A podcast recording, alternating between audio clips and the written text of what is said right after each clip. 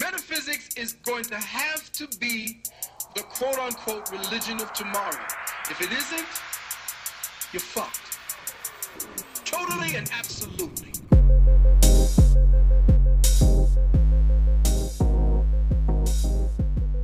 The rioters rioted, and they knew they were wrong. But then came along Kyle. His rifle and pussy were long. He strolled through the streets with impeccable style, put four shots in the dick of a Yakubian pedophile.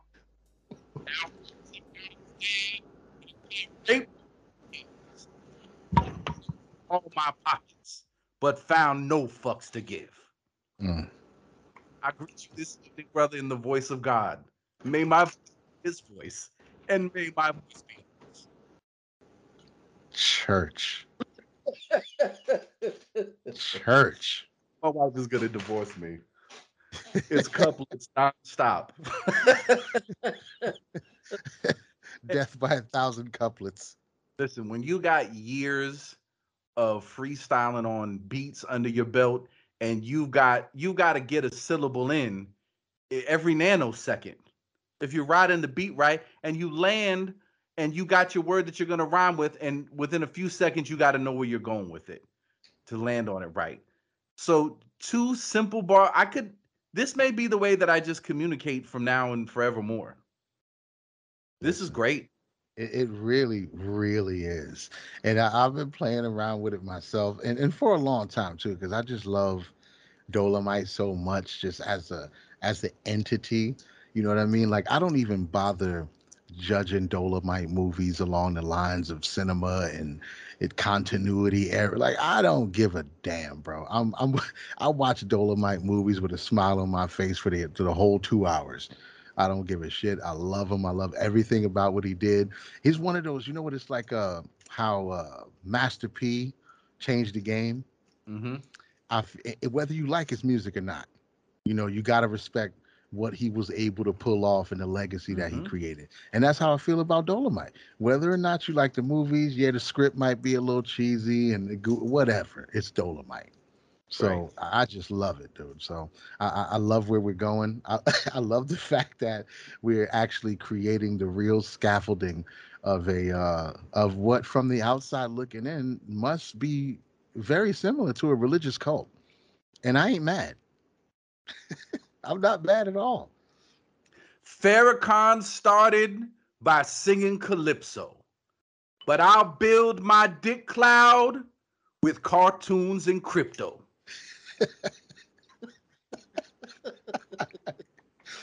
It's the best form of oral communication. Bunny, please don't come out anymore. Honey, I'm in the room. I'm doing the cast.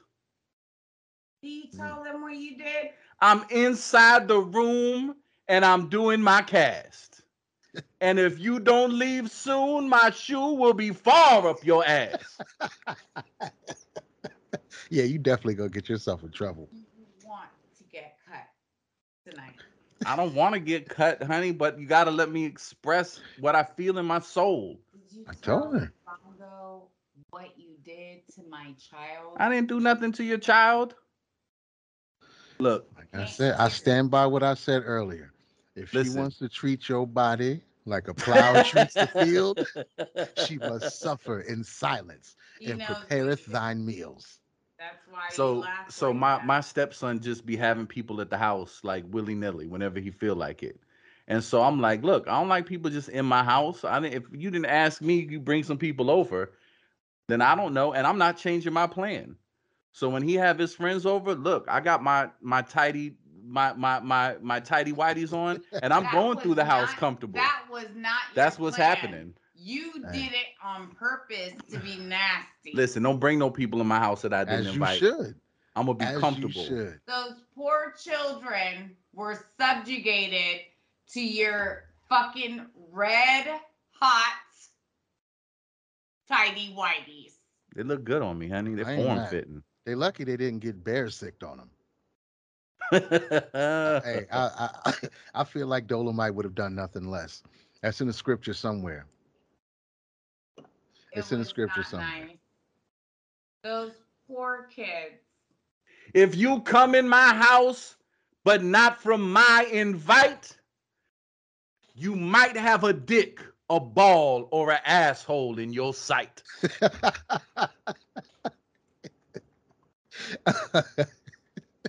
honey, I love you. Let me do my thing. Let me record this, honey. The people need this. The people need guidance. Mm, They need shepherds. they? We have to we have to give them the truth or the voice of God do they? and You're bring the all the people together. That's gonna bring that to the people. Of course not, honey. I'm simply a vessel for the voice of God. Mm. See, You, You're a exactly. vessel For God can't, you can't fight this kind of this, this kind of light. wisdom. Wisdom and judgment. I've heard enough, woman. You know the voice of God works through me. Bitch, I got a prenup, so you can't ever sue me. Yeah, because because God just throws around the word bitch all the Yeah. time. He does He's a, he's a he's a loving but harsh God. Yeah, I'm gonna punch you in the dick. And then It's called let's- long pussy, honey. let's. That's like initi- initiation level one, honey. You got to use the right verbiage. right. It's called on. long pussy. It's it's clearly Ain't no pro- such uh, thing as a dick. A dick is just a broken pussy, honey. It's clearly It's, a, pro, it's a broken. prolapsed It's broken vagina. long pussy. Clearly, prolapsed vagina. I love you, honey. She turned That's everything off in this room. I'm just sitting in darkness. That's a Triple stage darkness. Look, this I is this it. is a this is eleventh dimensional blackness. You you we mm. now officially have copyrighted and owned official authentic blackness. Everything and and we're purifying it. We're purging it. We're taking the flyest shit, the best shit, the most productive and profitable shit, and all of the self-destructive nonsense and all the fucking you can't fucking go for Amazon, but you can sell Nikes to make your money. Uh, all of that dumb shit, we're throwing it out the window. And and I challenge anybody to come on and outblack us. If you're Oh, not you speaking in col- couplets with Dolomite, if you don't got the library of knowledge under your under your belt to just draw on, you know, I listen. I welcome it. I, I'm I'm I, I'm fine with putting that line in the sand and posting the flag. And and I would say this is this is the blackest, most righteous shit that's ever been cultivated in the history of the world. I agree. There's nothing blacker than Dolomite as the voice of God. It don't No. get you just can't you can't mine any deeper. Dolomite as the voice of God is the bedrock of blackness. It don't go no farther than that. That that's technically where it should have started. And if y'all are who you claim to be, you'd have, you would have already thought of this. Yep. the, the fact that we're the first ones to put it into context and not put it in context as a joke for us to mine and as a thing to for us to profit off of. This is the literal foundational voice of the cult. This is what's informing all of all, all of the the real deal actions and, and how we project our ideology on the world. There's always the voice of dolomite in the background so that way you're gonna get you're gonna get love you're gonna get guidance and you're gonna get harsh sharp judgment. You know Absolutely. and yeah and it, you can't ask for no more from your god. And every and that's why every ritual every call and response you know may peace be with you and you as well. Yeah we kind of got that you know the the but it's the voice of god. May his voice be my voice and may my voice be ours you just and, and may your voice be mine. Just just whatever it is and and that's the foundational cornerstone is that whatever that that small voice that moral voice in your head is that's analyzing the fuckery and trying to make sense of it and and and break it down in moral terms and be succinct and clear if it's not dolomite's voice you're doing it wrong. And so all of the rituals from the from the ceremony of docking to the pouring the the gourd of sacred african sacred african waters onto to people to purge them from their coonery whatever the ritual may be the whole thing is carried out in two bar couplets as Dolomite would have wanted. Because if it's not in the form of a couplet, then you already, you already, that's some white Jesus shit. You talking on behalf of white God. So I'm re- already throwing you out the window. reductio ad coonum if it's not dolomite then you know where this conversation is about to go Listen, I don't want to hear it. I don't want to hear it. Elijah, Muhammad, Farad Muhammad, they, they were light skinned, they had really good hair. I don't want to hear it. Huh. Dolomite is more blacker. If that's Oh, not your starting point, I just can't. I can't fuck with you. We've already lost. If if your starting point isn't Dolomite is the voice of God or you have Nikes on, you've already lost. Lost There's just no point. Yeah. And let's not forget, you know, Farrakhan is the same guy who said that uh, nappy hair and a wide nose was a curse from God. Let's I not was forget. not aware of that. Oh yeah, he he said this in a speech. He said, "Why you think your hair is as nappy as it is, and your nose is wide, and it's a curse from God." And and it took uh, a Rasta named Mutabaruka. So he went on Mutabaruka's show a little while later, and uh, and Mutabaruka grilled him about it. Now, when okay, so just for context, he's a musical artist, but he's also like almost like a high priest of Rasta, you know, Mhm. faith. And he he does more talking and book writing than he does making music. You know what I'm saying? He's he's a real deal strong figure. He probably don't wear shoes. He's like one of those type of dudes. Like if you saw him and he was barefoot, you'd be like, yeah, that makes perfect sense. Right. And Mutabaruka was one of the first people I heard. He described uh, white people who love reggae as masochists. He's like, because all we do in this music is burn them in their ideology and their ways, but they love it. They show up and they dance to it. They don't understand that we're casting fire on them. So they must be masochists. So he, he's no joke. And when he got on the radio, a radio interview with Farrakhan, he grilled him on it. And Farrakhan, re- he retracted all his words and he apologized. You know how he do. Oh, brother, Right. brother, that, that that's not what I meant, good brother. It was like you get the. I heard you. I heard exactly what you said. And now when you get your feet put to the fire, instead of standing on it and doubling down like Dolomite would have done. First of all, Dolomite would have never said no stupid shit like that. But if you confronted him about anything, he would stand on it. And you know, I saw him fold. Now, not to say that that tarnishes his entire legacy, or you know, we we don't want to do that. But let's just keep it real when it comes to the measurement of you know the thing that we need to pull us up out of this uh, triple darkness. Clearly, Dolomite has the upper hand in this conversation. Clearly, Absolutely. And I would even go so far as to say that that makes Farrakhan more legitimate that someone could bring it to his attention. And he might have weaseled out of it, but I don't like the double downing when you're wrong. When you say Oh, some yeah, dumb yeah. shit, the best thing you can do is just be like, you know what? I fucked up. That is some retarded shit I just said. Forgive me.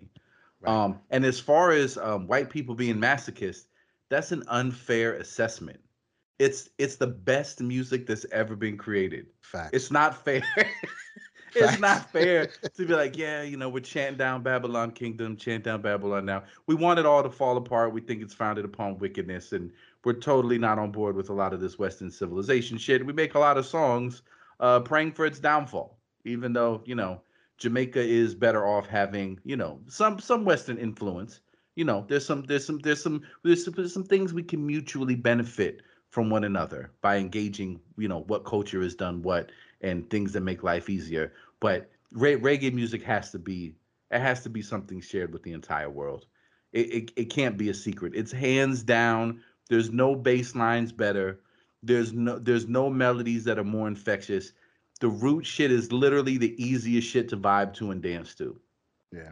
I literally can't dance to anything. I could bob my head on beat and I can rhyme on beat all day long. I for some reason my body just is it won't get with it. The only time I've ever been able to move to anything and actually be in sync is one of my old girlfriends pointed out to me. She's like, "Look, you you fucking suck, but whenever I see you moving around the house, smoking weed and, and, and dancing to some reggae, you actually on beat. It's the only time you're ever on beat. There, there there's something just universal and powerful about it. So he can't. I, I reject his notion of masochism um, on the grounds that um, uh, I don't want to pigeonhole reggae's purpose. It needs it needs to. The world is a better place if more people listen to it.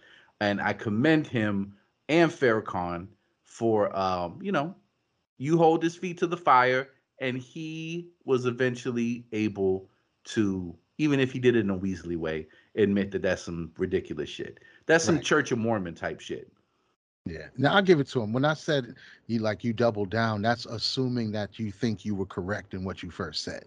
But if you if you genuinely have changed your mind and you realize how it sounds and you want to, then you should Yeah. be able to back off it and you know reposition yourself. But it was just like, what what were you thinking when you said that, B? I mean, just because you have a perm right now and fair skin, why? uh, It's just weird. It's just a weird stance to take. Speaking to a room full of black people, telling them that their hair and wide noses is a curse from God. Like, what God is this you speak of, sir? It's not Dolomite. It's indefensible. Dolomite wouldn't say that shit. It's not. It's Farad Muhammad, bro. That's what it is. He he he probably trickled that down somewhere into the consciousness of Farrakhan. But it's all good. You know, wherever you see the devil, you pick up a rock. You know what I mean? No, Look, and- we have to we have we have to purge it metaphorically, lyrically. lyrically We're- pick up a rock. We we have we have to purge all of the fallacy and nonsense from it. Only then is it the most purest, most blackest thing that there's ever been. Right. So we we we commend was it Moody? You said I've never heard of Mutabaruka. him. Mutabaruka. We commend him and we commend his admonishment of Farrakhan so that this may be official Dolomite doctrine, purged from the official canon of uh, of uh, of eleventh dimensional blackness. And Mhm. obviously, there's gonna have to be some section, a footnote in the Reductio ad Coonum um, that addresses this. So that if anybody says some nonsense like that, we can point them to this statement from Farrakhan and uh, undermine their assertion of blackness. I dare anybody to confront the Dolomitian doctrine. You- You're facing your own destruction. I just warn, just just so you're forewarned, you're facing your own destruction. Lyrically. it's, it's impenetrable. Yes. It's you're ironclad. It is. It really is, and it has been for you know what is it? Four decades, and it It's just the- took that long for it to trickle down and seep into the consciousness of the right carriers, which is which is clearly the the cult of dangerous gentlemen, the high shaman that bring you all of these uh these life jewels. That's where it comes from. This is where it was rooted in, and we didn't even realize it until we, like I said, we we tried to circumvent the scaffolding. And somewhere along the line, we understood that the, it, just because other people do it wrong and incorrectly and pervert it doesn't mean that it needs to be abandoned, right? So the word cult first had to be reclaimed. So just because some weirdo took a bunch of people out of the country and made them drink poison Kool-Aid doesn't mean that the word cult has to be thrown away. Right. Using it in its proper alignment is what you have to do in full view of everybody else. Also, you don't throw away the rites and the rituals Mm-mm. just because you know hooded men in robes have used these things to prey on your children and, and get in your pockets for so long that doesn't mean we throw away the rites and the rituals we Uh, reclaim all, all them based on the Scottish Rite, by the way. yeah, yeah, we we Yeah. reclaim it and we use it Yeah. properly in the proper context, aligned to empower people and free them from, you know, the shackles that they wear on their mind. This we we have to do it. We you can't create this thing. This is the bones. You know, the the the ritual, the the religious connection. It's the bones of everything that humans do on a large scale. So to throw it away would just be counterproductive. So once we began to embrace it and bring it back into the fold, that's when everything started to explode and and grow and become more abundant. So the re- the reclamation of ritual. Absolutely, and the people the people have also responded in kind.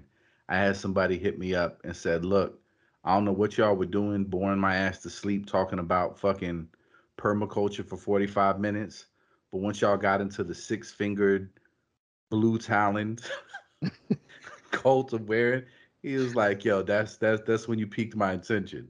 That's when I loved it." So, I mean, listen, w- one of those things could potentially save your life and give you a means to feed your family if shit hits the fan. But I, I get it.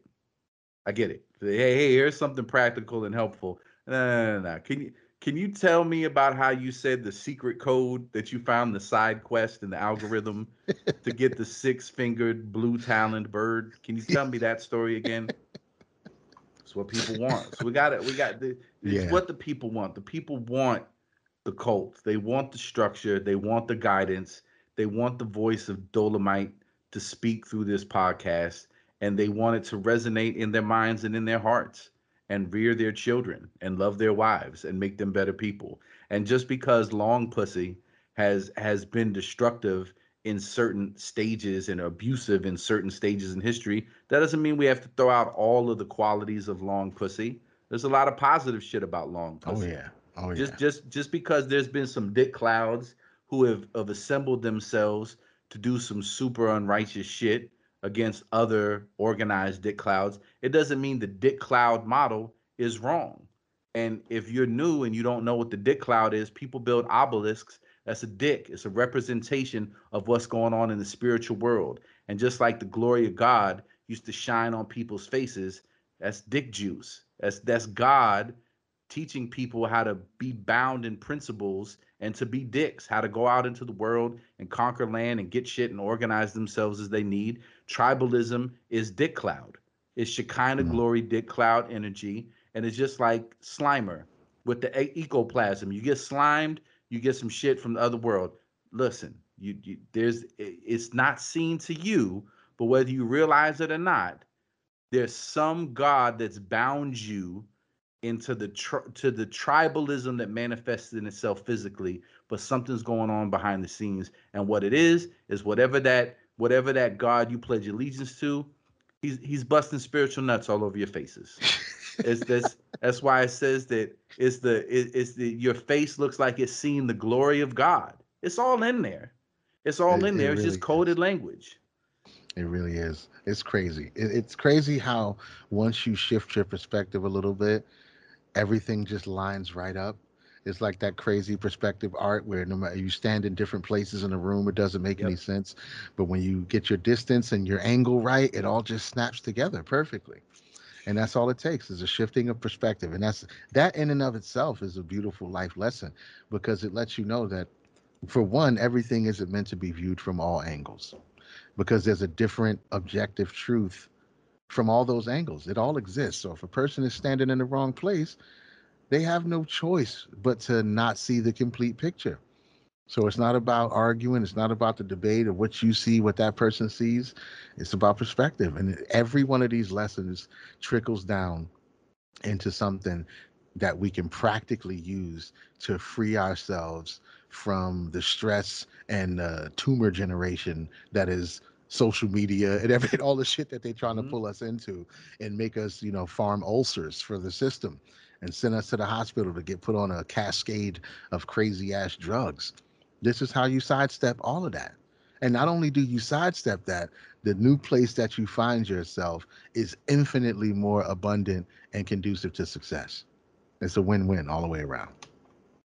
One hundred percent. And you see the you see the lightness in the world. That that one basketball player, I don't even know.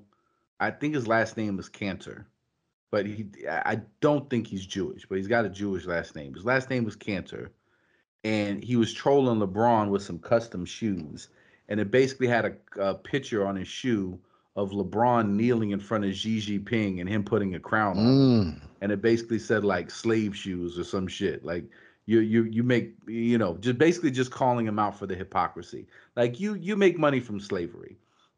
You make money from real deals going on right now. You don't need a time machine. The slavery's happening right now, and you're a direct beneficiary of it. And so I, I got to give that that dude is whether he realizes it or not. The voice of Dolomite moved in his heart and moved in his soul, and let him know like you need to call this shit out and rein this in because this this this exploitation and profiting from slavery we do not want this associated with blackness you must correct brother james and show him the error of his ways with your fly ass shoes and the spirit moved him and he did what he did and so whatever your first name is last name kanter we shout you out we shout you out whether you realize it or not you are an extension and an honorary member of the cult of dangerous gentlemen we appreciate you doing the lord's work Absolutely. He is an officer. Bro, I'm looking at the shoes right now. Like he he definitely has Gangsta some honorary rank. He's got Yeah. honorary rank. Enes Kanter. okay say no more excuses, modern day slaves. Genocide, torture, rape, slave labor. Oh, bro. Wow. So now, now see, this is not Pan- Black Panther drag. Like putting a like putting some cop pigs on your socks when you go to play. Like, see that that's different. To me, that's different. This is some real deal. Uh, he wow. I, I hadn't seen this. It says hypocrite Nike on his shoe, brother. Made with slave labor. it's so direct. wow. And what's and what do you say to that as LeBron, knowing the truth, knowing exactly what you're making your money from? What do you say? Oh, he completely dismissed it. He basically said like this dude Enes is just trying to make a name. He basically accused him of Kaepernicking. Like you're just you're trying to make a name for yourself, showing out with some activism shit.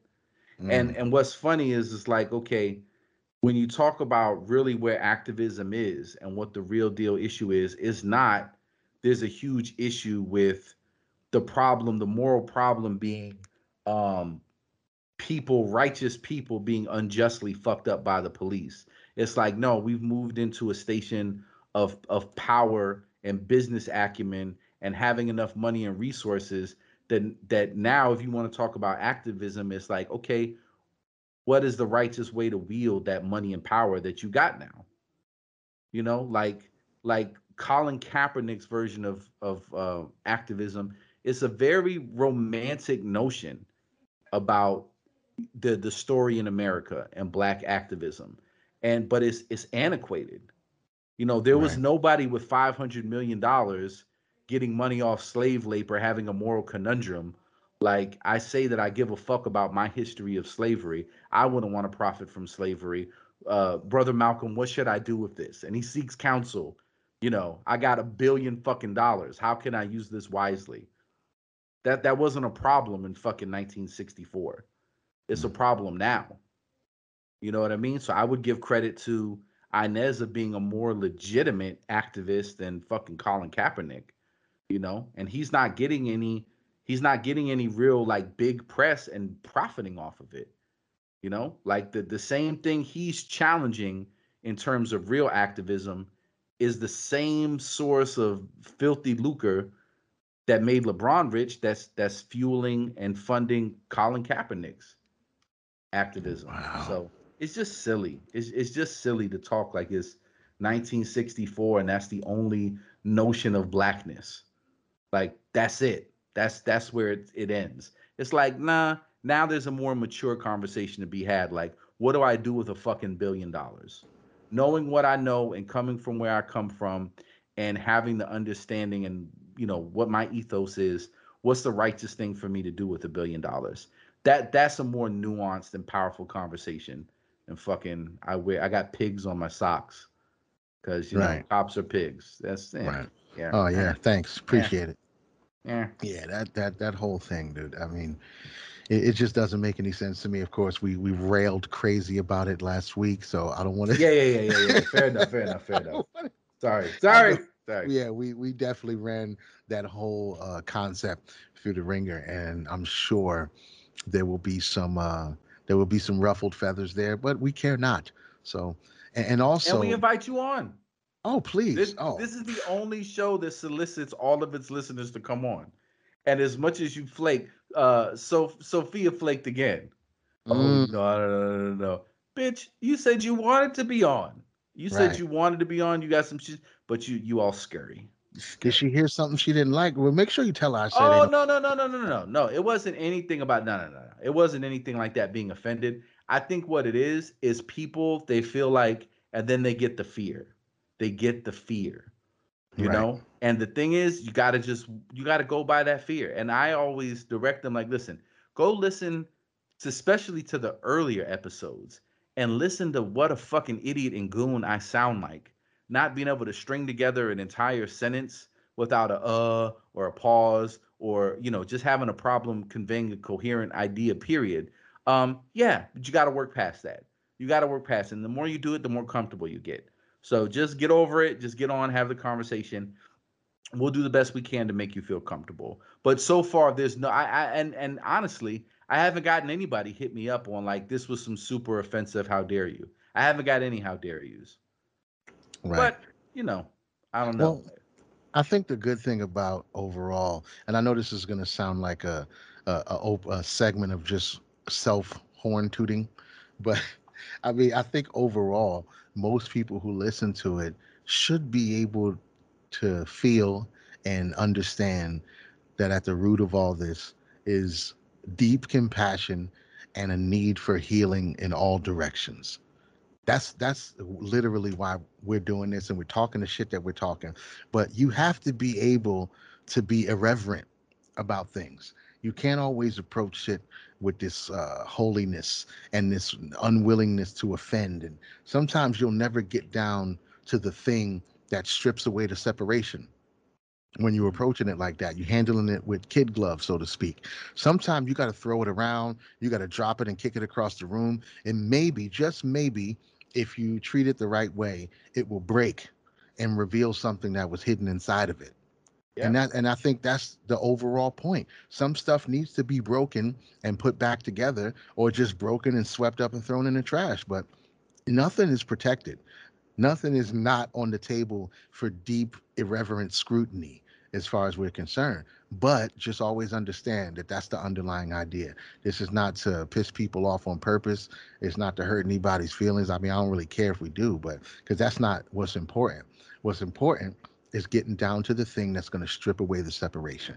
Because I honestly believe that there's a thread, there's a common thread in all of this stuff. That if we could expose that common thread, we'll do more good than harm. And which is why a part of me, like the whole, like, uh, and I know I'm. Let me just prepare now. There's not. There's not going to be any disavows. The the whole uh, rallying around the idea of a of a black thing my bad, of a black thing. I think that's uh I think it's bad for us. I think it's bad for us because I think that we can do better. And the, and the bigger picture is that humanity needs the help. So separating yourselves into these subcategories is just not the thing to do. You're, you're making your the group of people who can help you and empower you. You're making that group smaller every time you do that. So I'm done with it.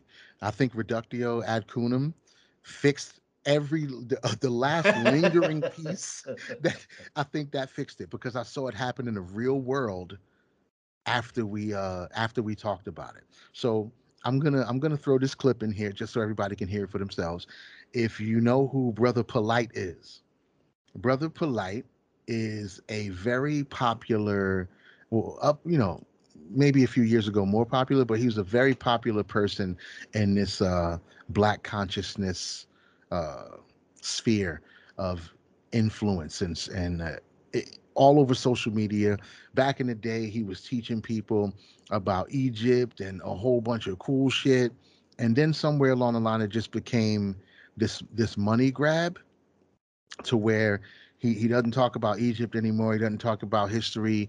Now it's just about you know, getting rich in a Bentley and riding around with chicks. And it just, the substance sort of evaporated, you know. And then recently, um, he got accused of some real wild shit that I don't even want to really, you know, who knows what, what's going to happen with it or whether it's true or not. So I ain't going to put that out there. I'm sure if you search his name, you'll figure it out.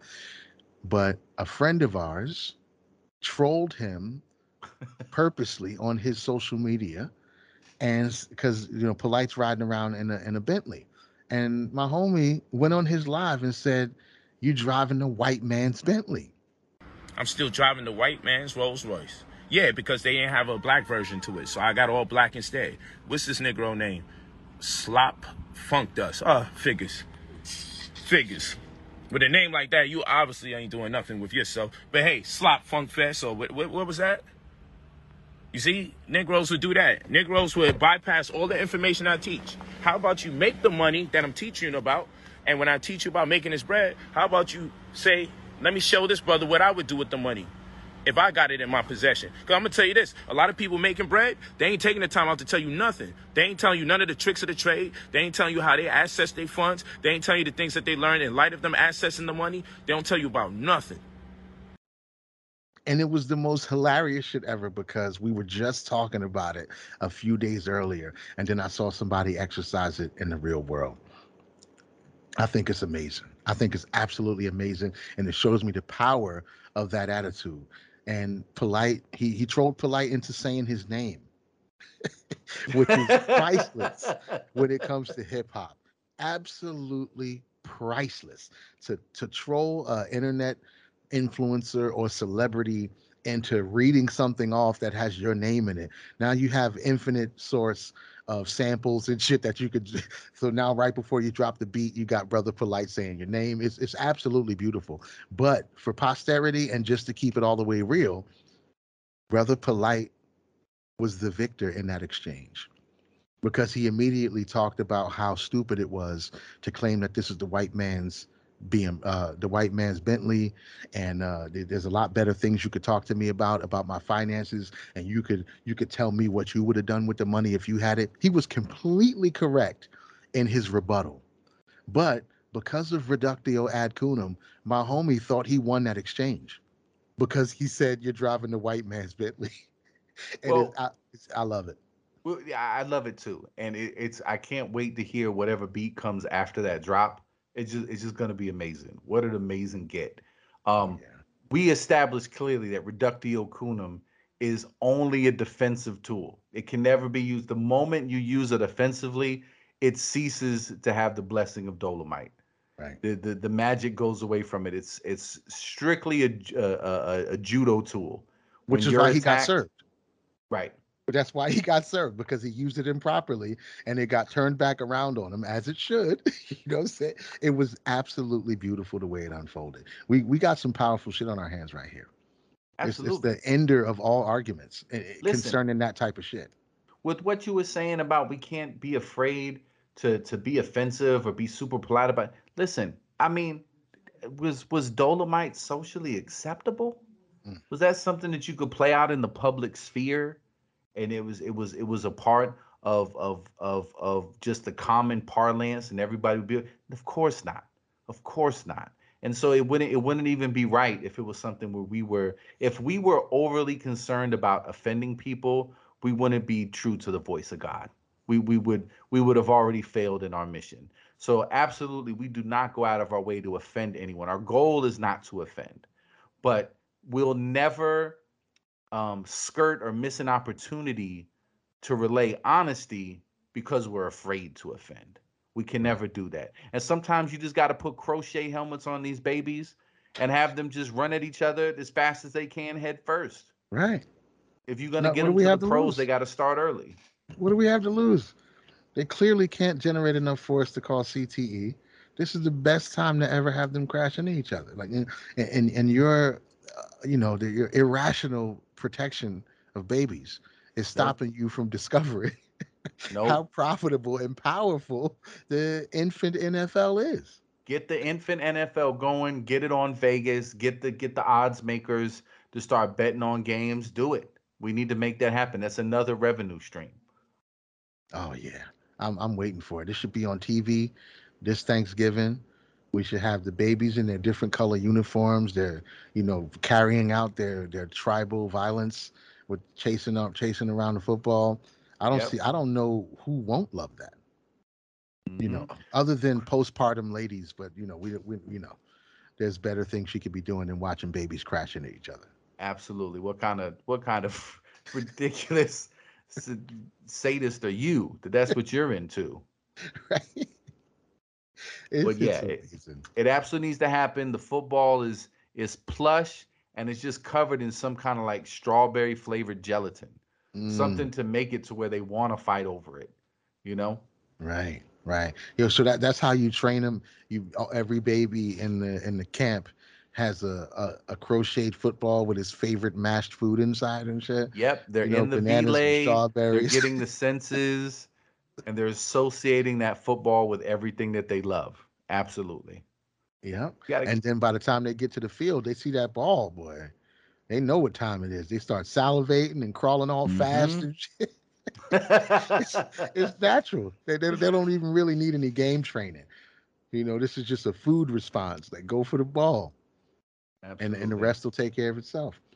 honey. If we if we have a if we have a baby, can we enroll it in the infant football league with crocheted helmets? They can't generate enough momentum to incur a serious injury. if we injury. have a baby, can we just take a picture of what I see currently right now? Honey, I'm comfortable. and let's put this picture on the parents' world of the month. What, honey? Like, I'm comfortable. Why I you- just, I just want this picture. I think whatever she's looking at should be I the get cover the photo for this episode of of the blog. seeing the this podcast. picture. I want the whole world to see. Why you putting my business out there, honey? I'm comfortable. I Honey, agree. I want the world to see the gloriousness that I get to see. Honey, some things, some things need to remain secret. That's yours. That's yours and yours alone. You take that, honey. You don't Those to- hot and readies, honey. Yeah, I got. ready. See, this is They're what I call them. Cause you, know, I don't, I don't fuck with all that fast food shit. But she likes to get them, them little Caesars hot and readies. She know they got the tidy whiteys, but I got a pair that's like bright red, and I call them the hot and readies.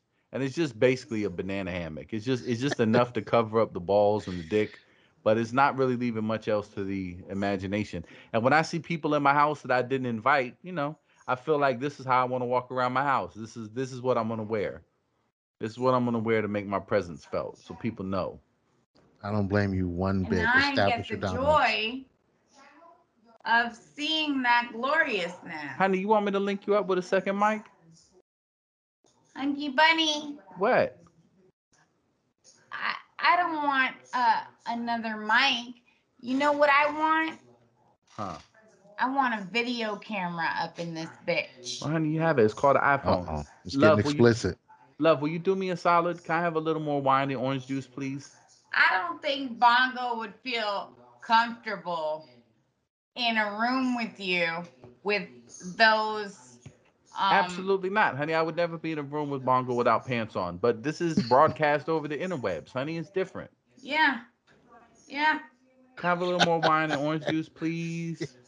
Do me that solid, love. You know I love you. You're so sexy. You're the the girl cou- of my I think the- dreams. The, couplets are, are really getting to her. She seems Bongo, uh, you'd be very, very uncomfortable. agitated. Oh yeah, she's just keep in mind, don't judge her. She's been bombarded for three days with nothing but unsolicited Dolemite couplets. For every question, every response, what are we doing for Thanksgiving? Right. Bitch, I'ma tell you. I don't want What we doing don't on do this it one- to me again. All right, I won't. I won't. Look, Give me some wine and orange juice though. I've been feeling kind of sick. I need that vitamin C. Do me that solid, please. I love you. I'm gonna cut you. Honey, I love you. Don't cut me. You so sweet. Threats of violence. Yo, th- every every night. So I had to get a biometric safe to keep the gun in, cause she was like, "No, bitch, I'll learn. I'll learn the code. So just you got to get the biometric." So I'm like, "Okay." And now every time she's angry, she's like, "I'm gonna cut off your fucking finger to get the gun." That's her threat. It's her threat every time she's she's angry. Listen, she's a thug. I'm managing. I'm I'm managing. I'm managing a thug. That's what I do. It's like I'm I'm managing a rap act, but she's she's not she's not getting paid from rhyming. She's getting paid from from financial and business shit. But I'm still managing a thug, and I got to keep her focused on her money, so she doesn't, you know, wig out and just fight bitches in the street. This is what I'm dealing with right now. So I got to I got to talk real calm to her. I got to be real sweet to her, and you know, I've pushed it to the limits this week. I'm not gonna lie. I've I've literally just been walking around the house, like even just making casual observations about things going on in the house. It warrants a, a two bar couplet proclaimed, proclaimed in a loud and obnoxious voice at all hours of the Love day. it. It's it's ridiculous. I Give me absolutely love it. Bongo's number so I can send him a picture. Honey, mm. I already have a picture. honey, you got. so got you can see your hot and ready. honey, he don't need to see that, honey. They should Bongo, do you want to see it? absolutely not, honey. Bongo wants to see it. Babe, you got to get the fuck out of here now. I love you so much. Give me a kiss and get, get go find something to do. You're so beautiful and you got a chunky fat ass and I love it so much. Bongo wants And you got to a see pretty it. smile. He doesn't know it yet. Honey, but you got to get the fuck up out of here now. I love you so much. Thank you. to. I feel like there's an underlined. I. I, feel, I feel like something else is going on. she wants to see it. Definitely wants to see it. I feel like she's trying to say something right now. And I don't know if I should be offended or not. no, don't don't be offended. She's she's on some feminine shit where she loves to talk shit. Remember, this was the person who just lost their mind when I told them about the broken chromosome. and she was like, "I knew my clit was really a dick. I really knew you bitches had pussies." She was ecstatic. She's always yeah, that's true.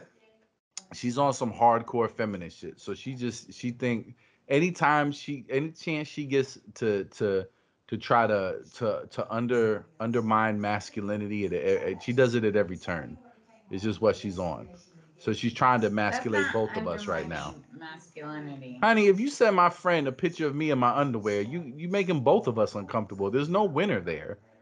There's no there's no desire to see it on the other end, and there's no desire for me to send it on my end. You're just trying to instigate with your man hate. No. But honey, we're we're I'm worshipers of the long show- pussy. I'm trying give to you your show credit. people your shenanigans. Honey, people, anybody that knows me knows my shenanigans, honey. Well, I'm Hey, declaring the virtues of long pussy publicly. The hot and I love readies, it. he doesn't really know your Honey, that's that's a secret. That's a secret just for the home, want honey. Some things whole need to be kept in the sacred chamber. Yes, honey. There's, because some things just need to be kept in the sacred chamber. It's not for the world to know. It's for the It intimate is. inner circles, honey, for the sanctum. You don't have any problem showing people your world. honey, I'm older now. My streaking days are over. Gene told me you streaked in front of him. You told me about that story. Okay, so it's not a problem. Yeah, honey, I'm So a, if I show people you, honey, I'm a crazy person. That was honey, that's and you're before I heard the glorious voice of the true and and living God who taught me to think oh, and yeah? proclaim you're in gonna, couplets. You're gonna start with that nigga again? Dolemite? We're gonna do that again? She just called God a okay, nigga. honey. All right. Bitch, get from outside of my room and flee out that door. If you don't leave, bitch, you will be laid out on the floor. With your hot and readies. You're Don't gonna fuck be with no- me. no laid out on the floor. Because you will have hell to pay. If you don't get out of this room now, you'll need a new place to stay. I love you, honey. You got to get the fuck out now. I love you. I love you so much, honey. the Lord. You're my you're, you're my honey bunny, honey. I love you. I love you. I love your micro penis. You're I don't mind when you be dock me. locked out of the room. Honey, don't do that. That's unreasonable. It's unreasonable. Mm, mm, mm. All right, honey, come on. If you ain't gonna get linked up on a second mic, you gotta get the fuck out. If you want to participate, you can participate. Right now, you're just trying to be an instigator, an invader, and a player hater. He's he's moving his legs in and out, in and out. Cause I gotta pee. I'm full of wine and orange juice. and he has tidy readies. Tidy Betty's. He is hot and ready for hot, you. and, hot and whitey's. I am very sorry. honey, Very uh-huh. inappropriate. honey, get the fuck out of here. I so- love you, bitch. Get out. do what you gotta do, but be be gone from me. I do truly love that bitch. There's something profoundly beautiful in these exchanges. And I have to admit, when I first started hearing them, it scared me a little bit. I thought I might have been getting a peek into into some some abusive shit. But now but now I fully understand after having seen you guys at your ceremony and, and, and you know feeling out the energy in person. Now I understand that this is just a very uh, a clever arrangement and configuration of love that some people may not be familiar with. But luckily, here at the Cult of Dangerous Gentlemen, we give you a peek into all kinds of shit you never thought you'd understand. right. So Right. you're welcome. Yeah. Gosh, so- I love it. So send some money, go on and promote whatever project you're working on. We're not trying to be assholes. It's not about us. It's about all of us together. So if you got a plumbing business, if you got a fucking cake delivery business, whatever the fuck you do, go and leave a five star review. And just like we troll with Epstein didn't kill himself and listen to the Cult of Dangerous Gentlemen, leave us a review and promote with whatever the fuck you want to promote. Pay it Period. forward. There you go. There you go. So I've been uh checking out there's some current events that we uh you know we would be remiss not to mention here. You know, one of them is We we we gonna do it. We're gonna do it, but you gotta give me 20 seconds, or I'm to Howard Hughes this room real quick. No word. I'll be right back. Right.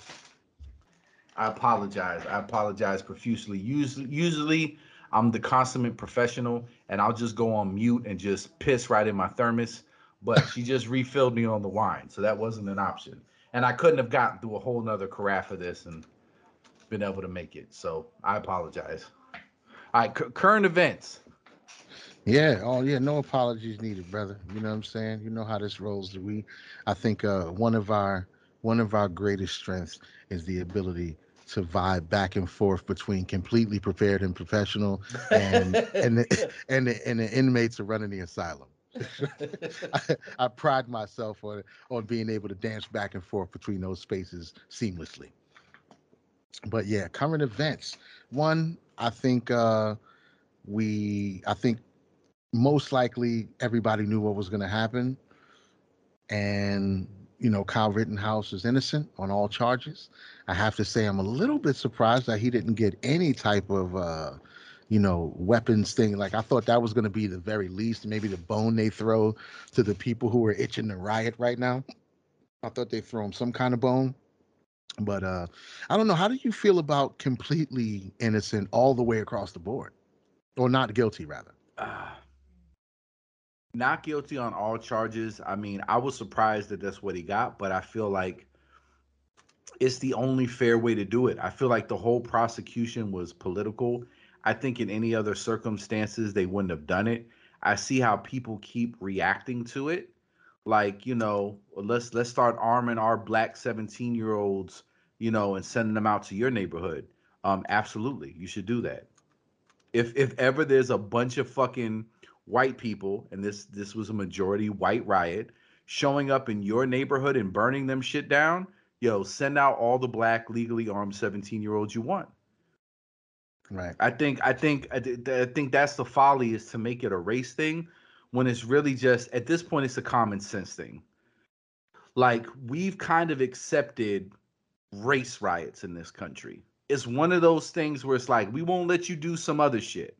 You know, like the Lakers won, you may want to turn over a cop car, but eventually that shit's gonna get reined in.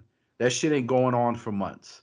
You're not celebrating the three peat for months, right? But with race riots, it's one of those things because we're so culturally sensitive about it. We kind of understand, like, uh, uh, American history kind of sucks. It makes us all feel gross. It makes us all kind of want to distance ourselves as much as possible from the ugliest parts of what are inextricably a part of our history. So when people go out and they say, well, this is in the name of some black shit, everybody kind of just, all right, all right, all right.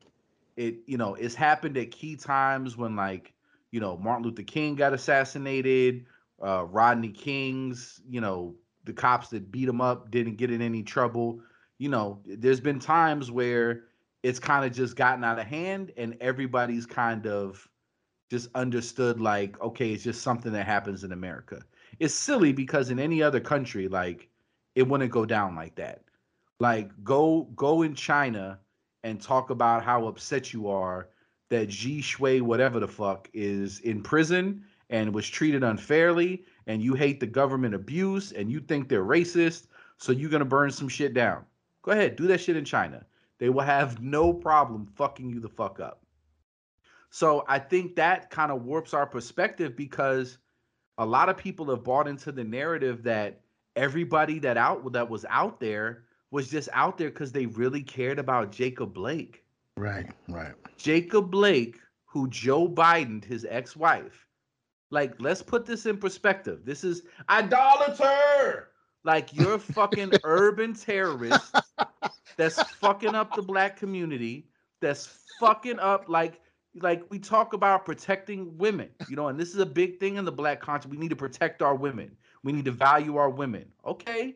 This was a dude who went in, who Joe Biden digitally penetrated this woman against her will and was like, yo, you better not be cheating on me. Bitch, she's not with you.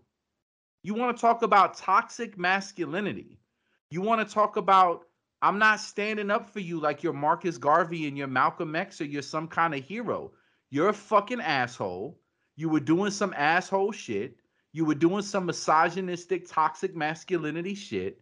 You went in and you were acting like that pussy was your property, and it is not. She has her autonomy.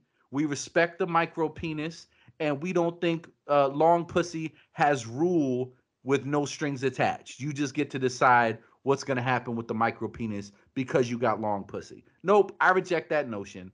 So to be like, we need to go out and protest and be mad because this dude who was being an asshole to his community, being an asshole to his ex girl or his baby's mother or whatever, who was showing out, fighting cops. He's got three kids in the car and he's going for a knife. Nah, man, fuck you.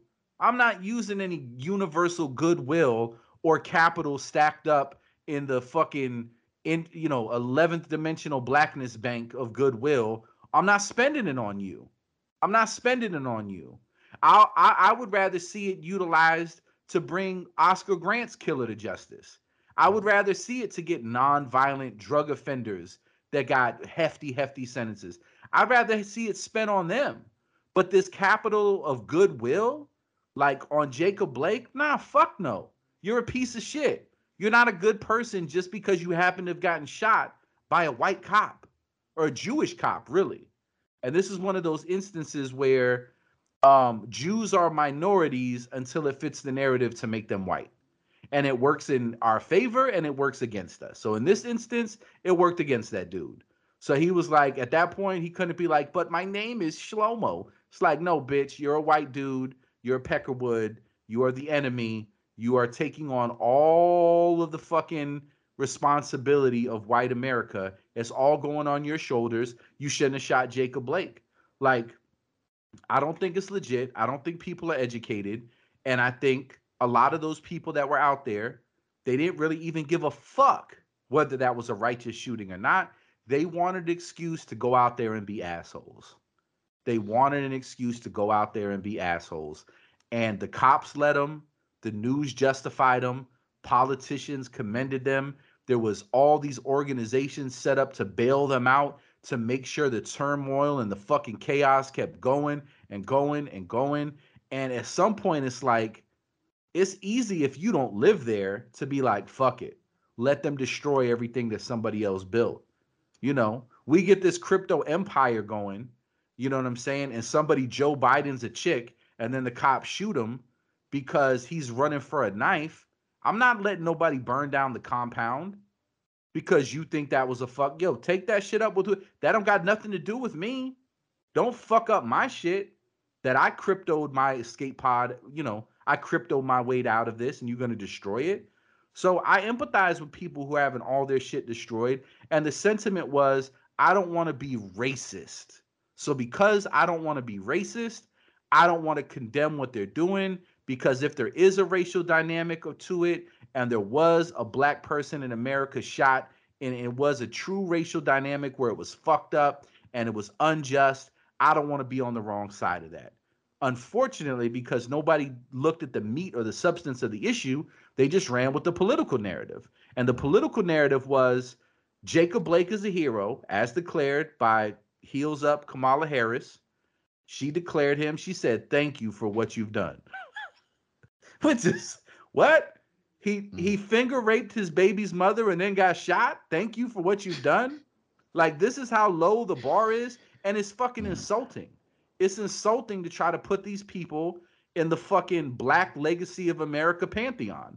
Like we riot, let's riot over Martin Luther King. He did so much to fucking change culture and society and people's thinking. And you know, Rodney King was a testament to police brutality and see how rough they are with us. And when they think nobody's watching, look how fucked up they are. Be all right. Uh, this dude's running around finger raping bitches and endangering children with knives. Uh, him too. No, fuck no. But because that was the narrative, everybody was okay with yo, fuck it, let it all burn down. So this kid shows up. I mean, I don't know his heart. I don't know his mind. My bias is you kind of wanted some static, probably. I yeah. don't know that to be true. I get the sense like if you were going to show up, but at the same time, like, okay, What if everything was absolutely on the up and up? I really want to go here. My dad lives here. I got friends here. I know people that own businesses here. I just want to protect my community because the police aren't stepping up. The politicians aren't stepping up. This is wrong. And I would be a goddamn fucking fool to show up there with no protection. Right. So if I remove my bias and I say, based on the facts, if he was sincere in why he was showing up, if he really wasn't going there looking for a problem, did the problem present itself? And even all the shit we could talk about Rosenbaum, and he did rape, I think it was like 11 children. It was some ridiculous shit. He raped a lot of kids. That has nothing to do with it. If he didn't provoke that altercation, Kyle Rittenhouse should have gone to jail for murder for shooting him. Doesn't matter. And, th- and this is where everybody's being dishonest. Who gives a fuck if he was a child rapist? Has nothing to do with it. If he didn't provoke that altercation, Kyle Rittenhouse should go to prison for murder, even if the person he murdered was a rapist. But without fail, and that's why I don't like everybody keeps bringing up their criminal records. Their criminal records don't matter in that moment. It's not Kyle Rittenhouse didn't have an extensive criminal record like the dude that was beating his wife, the dude that had, there was all kinds of charges across the board for all the people that he ended up shooting. It's irrelevant. In that moment, based upon what happened, I'm being an honest juror and looking at the evidence. I'm removing my bias because I can't prove anybody's motives. I can only look at the evidence which may indicate their motives. There was nothing from Kyle Rittenhouse that was like, I'm going to fuck you up if you fuck with me. That literally came from everybody else. I'm going to fucking murder you when I see you. All of the quotes, substantiated by multiple witnesses, all point to the fact that every one of these people that went to do him harm, they didn't just do go out and do him harm. They were stupid enough to give him the legal justification because they vocalized that that was their intent. And it wasn't just, I'm going to fuck you up. The verbatim quote, I think, from Rosenbaum was, When I catch you alone, I'm going to kill you.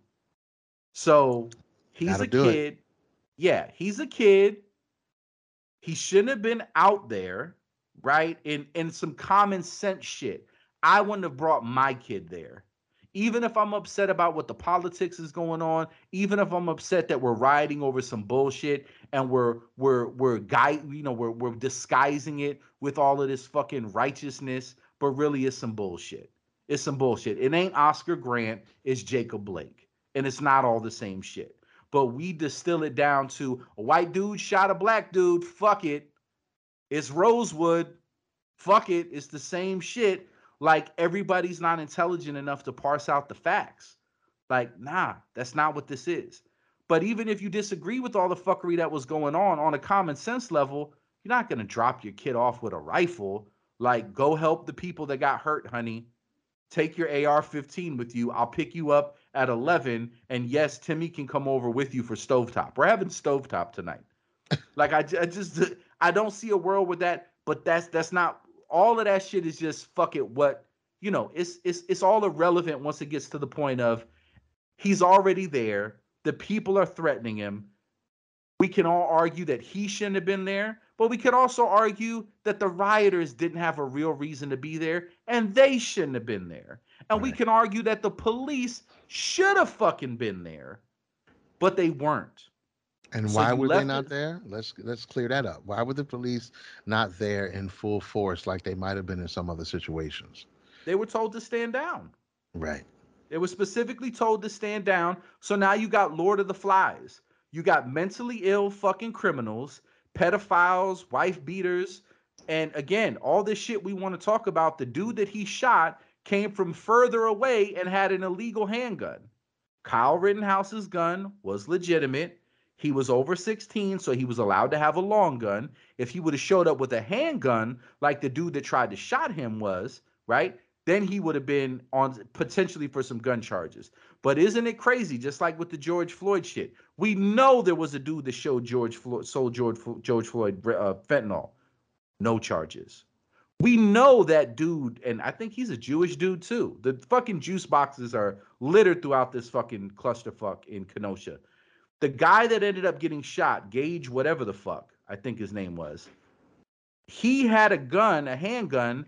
He traveled because they keep saying this state line shit. He came from further away and his gun was illegal. He wasn't permitted to have a concealed handgun. No charges for that dude, even though you know that the law was broken. So this is all political, it's selective prosecution. And for that alone, even if Kyle Rittenhouse did do something wrong and he should have gone to prison, because it was 100% political, fuck it. I don't I don't think nothing should have happened to him. Just like the shit with Roger Stone. Roger Stone was 100% political. We found out that Fauci did the same shit, that McCabe did the same shit, that Comey and all these other motherfuckers from the FBI did the same shit. They testified to Congress and they lied. None of them are getting prosecuted. So when you start getting into a world where the crime doesn't matter, but if the person who committed the crime is a part of your tribe, that's the defining factor that's a recipe for some fucking South American Sandista and fucking what that, that's some civil war shit. It's you you don't prosecute your political enemies just because they're your political enemies. And we we've seen nonstop selective prosecution, people throwing Molotov cocktails ain't going to prison, people that were fucking all on the, the FBI was there. The FBI had drones in the sky. The FBI can fucking read a date off a penny from outer space you don't know who threw the fucking shit you right. don't you didn't track them to see where they came from why is why is it a billion dollars worth of damage and an entire city burned to the ground and Kyle Rittenhouse was the only person that was charged and he literally didn't pop off a single shot until somebody directly threatened his life Okay, so let me also let me clear this up. I know some people are going to get, you know, they, they want the details to be correct. It wasn't an entire city burned to the ground per se, Fair but enough. there was definitely a few blocks and a few things that were out of sorts after this shit happened. I, I think it's extremely uh, important to to to remember that because I see a lot of people talking about if the riot was so out of control, how come the only people that died were killed by Kyle Rittenhouse? Again, that's because the police were told to stand down, which rarely ever happens. Rarely ever happens. You know what I'm saying? So you got to think about why they would do that. Why they would? Do you think the police agreed with the riot, or you think there was an ulterior motive? Why would they back away and just let this shit happen? Because it's political it was political expedient.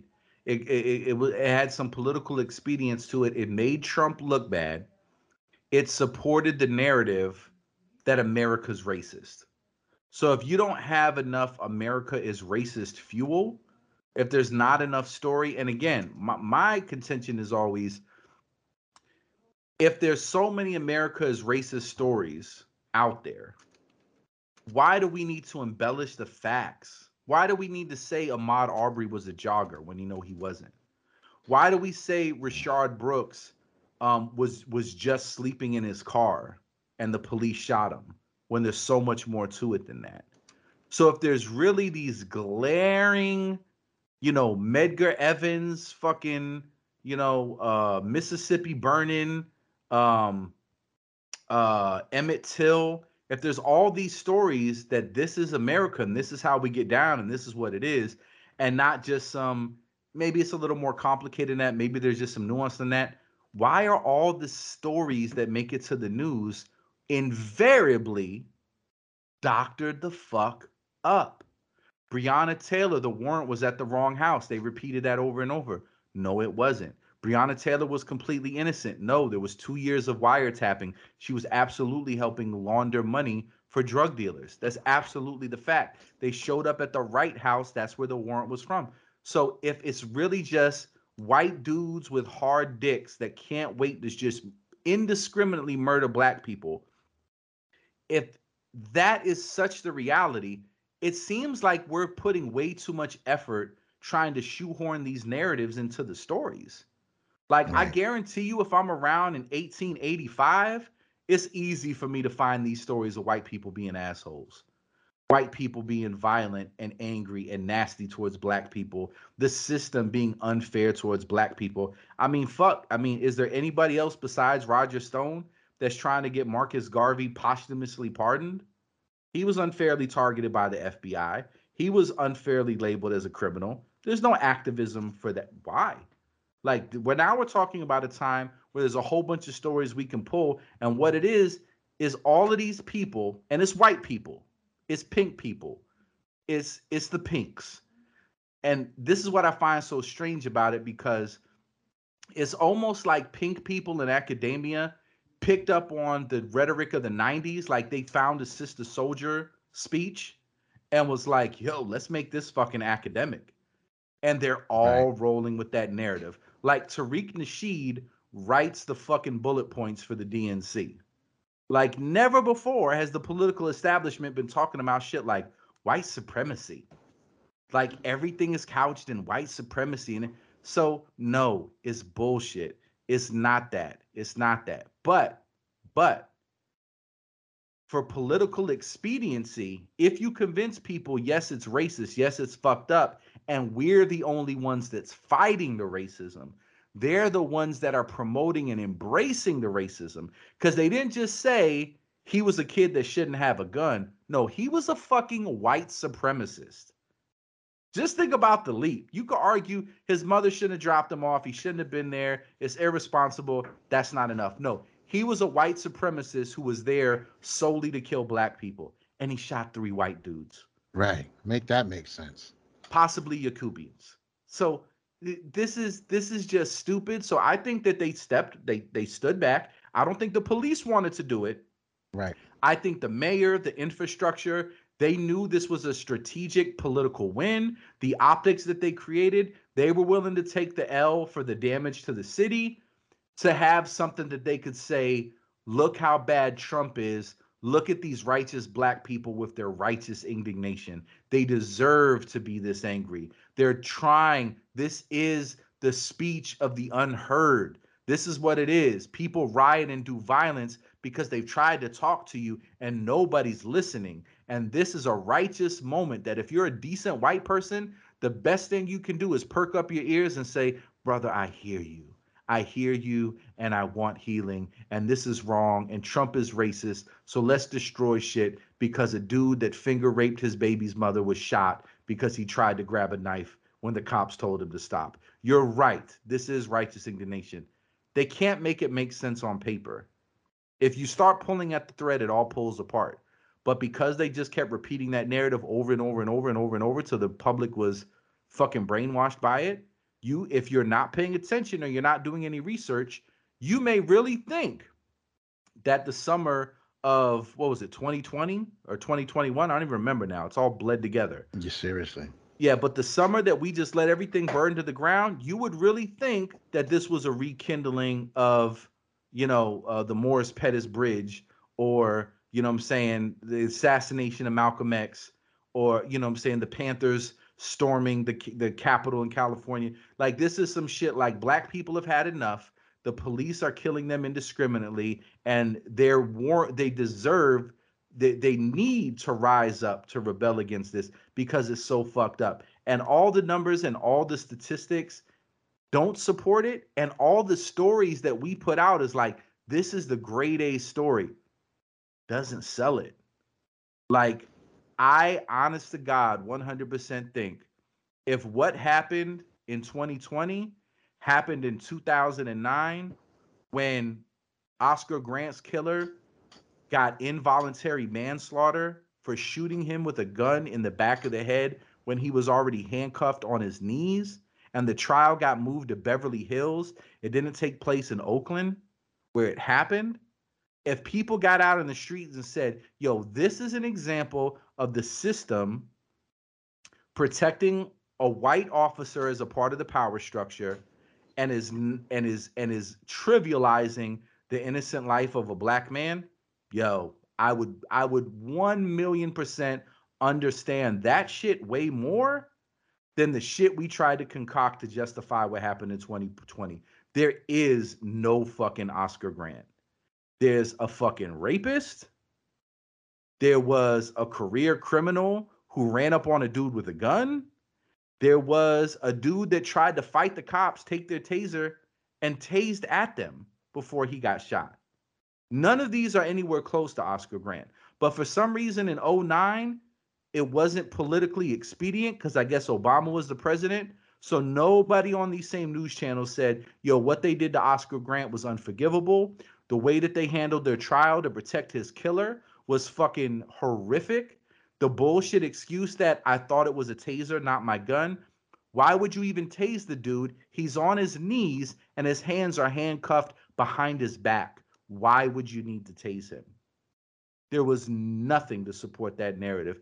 And all of these same people that said we need to go out there and the riot shouldn't stop, and this is justified anger for fucking Ahmaud Arbery and and Rayshard Brooks and Jacob Blake and George Floyd, all of those people that were out there in the media saying we should do this shit, none of them said any shit like that for Oscar Grant. They were That's like, fuck it. That's a fact. And this is a clear, like you said, it's, it's so much clearer. There's no muddy water here. There's no nuance that needs to be discussed. There's no, it's just a clear miscarriage of justice right there.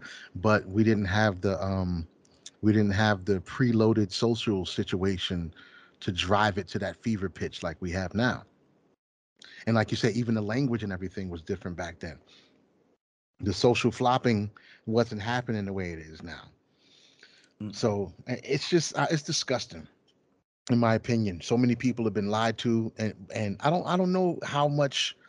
Uh, I- I know the narrative has been twisted a lot, like you said with the even with the Ahmaud Arbery thing and the details of what's going on. Like we know a lot of shit that the news was saying is just false.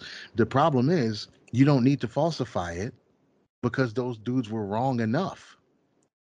So when you falsify it on purpose, you cast a lot of doubt. You make it look worse than than it has to be. Nobody should have had to say anything, even if it was like we don't know what this dude was doing. He was, but either way, they went way far out of the bounds of what's acceptable. So you don't have to fluff it up and be like, oh, he was doing, he was just jogging around. But but here's the problem. But here's the problem though, dude, because the people were so irresponsible with their rhetoric and so over the top with this shit of Kyle Rittenhouse took a gun across state lines and he's a white supremacist that went there with the intention to kill black people. Because you've talked all of this ridiculous shit, now people who would otherwise be reasonable will not admit that to you. Like Right. if you if you go to the other side, just like when you try to talk to people on one side of why Kyle Rittenhouse is innocent, right? And this was all bullshit. The same ridiculous mental gymnastics that you get from them and the ridiculous fucking rhetoric you get from them, you're going to get from the right. Try talking to somebody on the right of like, dude, okay, what if he was stealing tools? You don't get to drive up on him with guns talking about, hey, we want to talk to you. like, and even if y'all would have done it with a white dude, you shouldn't do it with anybody. You know, because the, the the implication is, of course they did it because he was black. Of course they thought he was guilty because he was black. Of course they showed up with guns because he was black. Maybe they would have done it with a white dude. I don't know. But I don't even want to get into that. The fact that they that dude was not a threat to you, he did not intrude onto your property. If Ahmaud Arbery's breaking into your house and you blast him with a shotgun, okay. Yeah. What are we talking about? I'm fine with that. But the fact that you saw some dude in your neighborhood, you're trying to police your neighborhood, he's fleeing your neighborhood. He's retreating. You don't at that point get to hunt him down. And that doesn't mean he wasn't an asshole. Like all of these these videos emerged of him, and absolutely he was an asshole. being Oh, super yeah. aggressive. Like if you'll be that aggressive with cops, you know what I'm saying? Like especially with everything that they've been telling us, everything that they were they're saying, they're telling you that cops will just indiscriminately murder you because you're black, because and they know they'll get away with it. But then you got this video of son basically opening his jacket up and walking up on them and shit and Right, talking mad trying to crazy. do? Fuck is you Right. doing? son?" And they're just like, yo, chill out. Nobody got hurt that day. I mean, you know, I, I think he did get hemmed up and shit like that, but he didn't get killed for it. So if Son is that aggressive with the people who you know will indiscriminately murder you and get away with it, I can't even imagine. I mean, it's not fair to try to put it in context, but who knows how you would act with civilians if that's how you act with cops. So yeah, it's just uh when they when they do the when they treat the narrative like that, it makes everything else look stupid. And and listening to these guys talk and everything like that, like they have they they've done a very good job at incriminating themselves and proving that they were acting extremely irrationally. The shit Right. that they're saying, like the prosecutor, bro, this got to be the easiest case ever. this has got to be the easiest case that prosecutor has ever experienced. They're like, so he didn't do anything. They're like, nope, he didn't threaten you. No. And so when you were on your phone call, you said, my dad is slap ass crazy and we need more of this in the world. Yes, I said that. It's like, oh, all right. You fry these motherfuckers, bro. Like, what else is even left? The son is not even trying to be like, he's being more honest and he's clearly guilty. He's being more honest than the guy who Kyle Rittenhouse shot in the arm. Absolutely. And, that and guy's this, tiptoe. He's tap dancing all around the questions. Right. He's like, ah, well, te- well, I don't really. This dude's like, yeah, I said my dad slap ass crazy, and that's a good thing. Like, okay, I'd rather have him in that chair than the other guy who was being all slick. Right. And and and this is the problem that people have been so well trained to just buy into the narrative, to to completely surrender their critical thinking at the door. The moment they get so their their trauma provoked, they they work that trauma muscle, they frenzy people up in an emotional state, and then they deliver the information. It's with a dude with a suit and a bitch that looks sexy and it looks professional, and there's all these fucking magical screens behind them, and you just think, oh, this obviously these are the people that know what's going on. It has an air of professionalism and authoritativeness, you know, and we're only now getting to the point to know like, no, this is nonstop, 100% propaganda. And I need both sides to see how you're both buying into a narrative and why this is a great thing to point out of like, okay, um, these dudes in Georgia and this kid in Kenosha, this is both white supremacist vigilantism, according to the narrative. But when you unravel the substance, these are two totally different cases. And even if Ahmaud Arbery was an asshole, he was aggressive with cops, and it is indefensively indefensibly stupid. And I heard people trying to make him a hero too. Like these white dudes were hunting because that was the original narrative. These white dudes hunted down this black kid for jogging. That was the original narrative. These good old boys were driving around. Is that a black dude jogging? Let's get him. Let's get him, boys. Like that was their narrative, and that was not at all what happened. But there was dudes was like I remember seeing online, like this young brother was brave. You know, with his dying breath, he went after them fucking devils and tried to fight. If a dude has a gun on you, for you just to run up at him and punch him, it's the stupidest fucking thing you can do. I won't defend that. It's fucking dumb. It's stupid. The dude with the skateboard was stupid. Ahmaud Arbery was stupid. It was dumb. But it doesn't even matter. Even if Ahmaud Arbery was stealing televisions, had a criminal past, was an asshole, dealt drugs, whatever, who gives a fuck? Has nothing to do when you talk about law in the facts of that moment of who was right and who was wrong. And this was something where those dudes had no business chasing him down. You called the cops. You could have continued to tail him, but because you had police experience, you were like, I'm gonna go ahead and run up on him with a gun. You know, even though I have a gun. Uh, At worst case scenario, he broke into a construction site and stole some tools, Worst Okay. case. and they're not even your tools. They're not your tools. It doesn't make it right, you know. And this is the difference. Kyle Rittenhouse didn't go in and say, "I'm gonna go mow these motherfuckers down because they're burning shit down." They're like, "Nah, you hurt? I can help you." He didn't break out the gun till somebody tried to fuck him up. That's a world of difference between two dudes driving in a truck up on a dude with the guns drawn. Hey, stop, buddy. We want to talk to you. And nobody from either side will admit that they're two worlds apart. So the people on the right are going to be like, yo, these th- these dudes are just like Rittenhouse. They were saviors of their communities. They should walk. You know? And the other side that, hey, Kyle Rittenhouse is a white supremacist who would should have went to life for jail, you know, went to prison for life. No matter what the facts are, those two dudes in Georgia and Ritten, they're all in the same bucket. they're all in the same bucket of vile white supremacy and there's no hope for black people in America. Abandon all hope. There's no chance for success. No matter what you do, everything's going to be taken away from you. You could just be out jogging and two white dudes will just run up on you and smoke you for no fucking reason. So just fuck it. Be angry and hopeless and don't even try. Fuck it. Wow. Eh.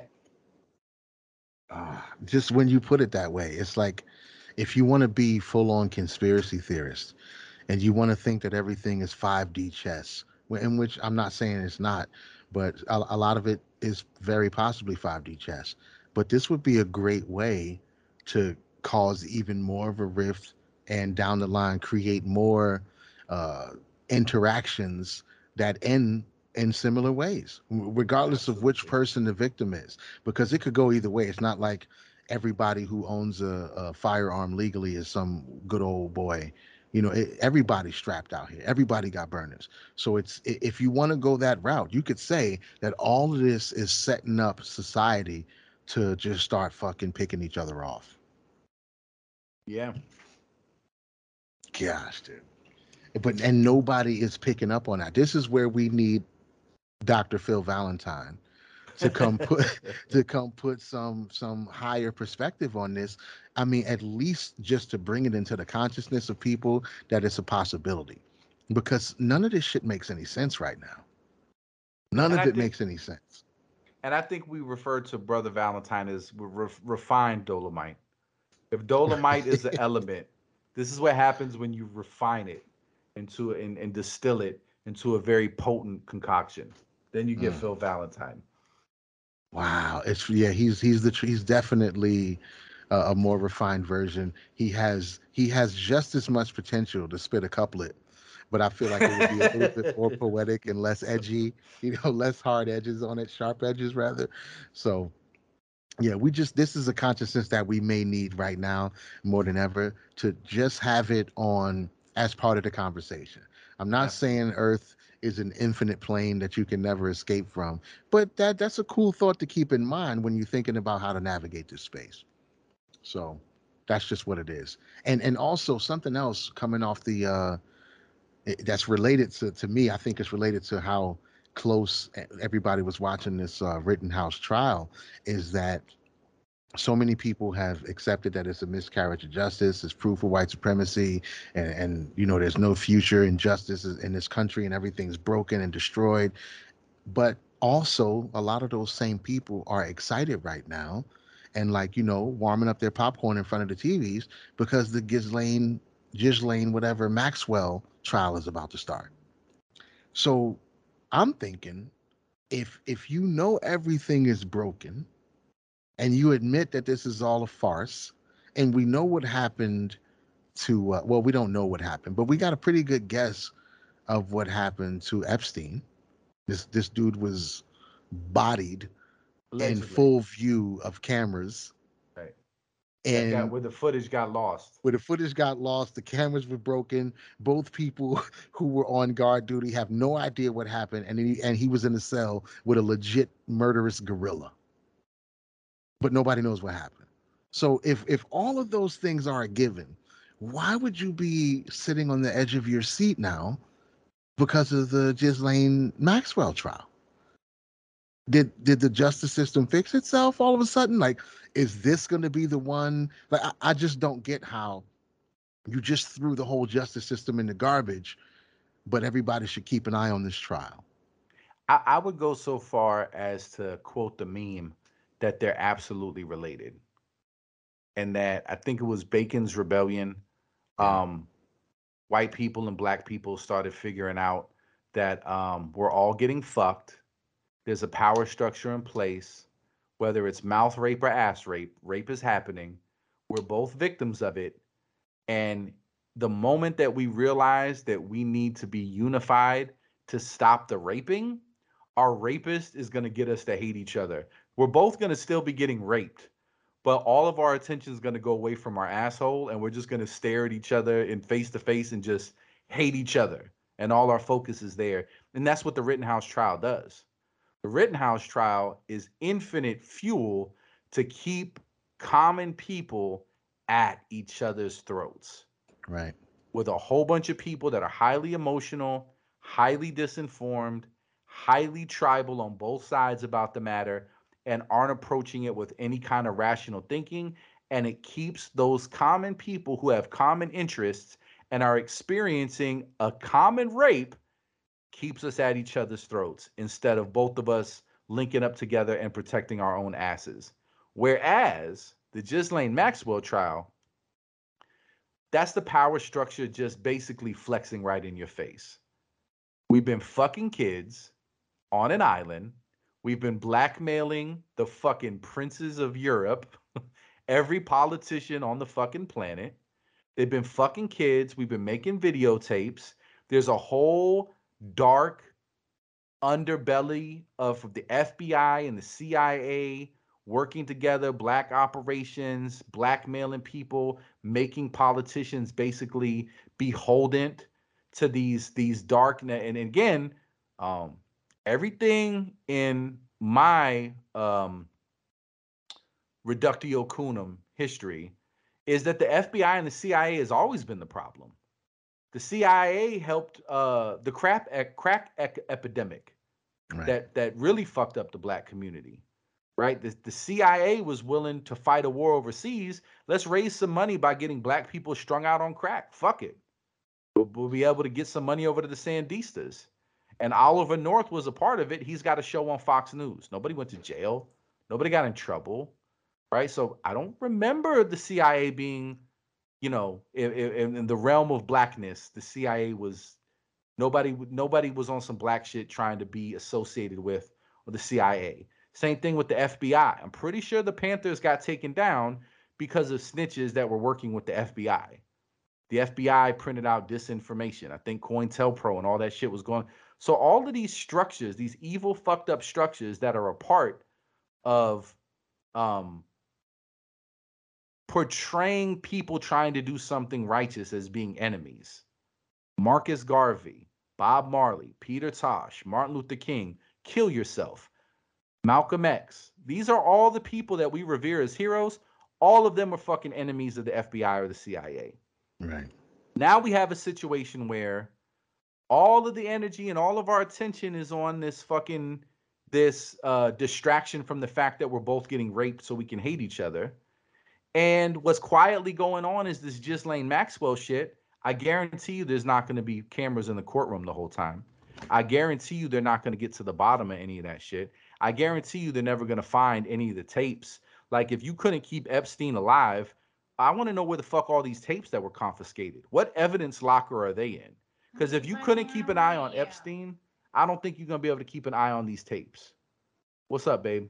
I want you. I know, honey. I'll be there in a little bit. No, I want you now. Honey, I got like 20 more minutes. Let me finish up 20 minutes. I'll be no, right there. No, I want you now. Honey, You're being unreasonable, babe. Come here, love. That sound like Moscato talking. I talking. want you to come to bed now. I'm gonna come to bed very soon, honey. I'm so very tired. I'll be to bed by eight, I promise. You look so good, honey. I can't wait to get to bed.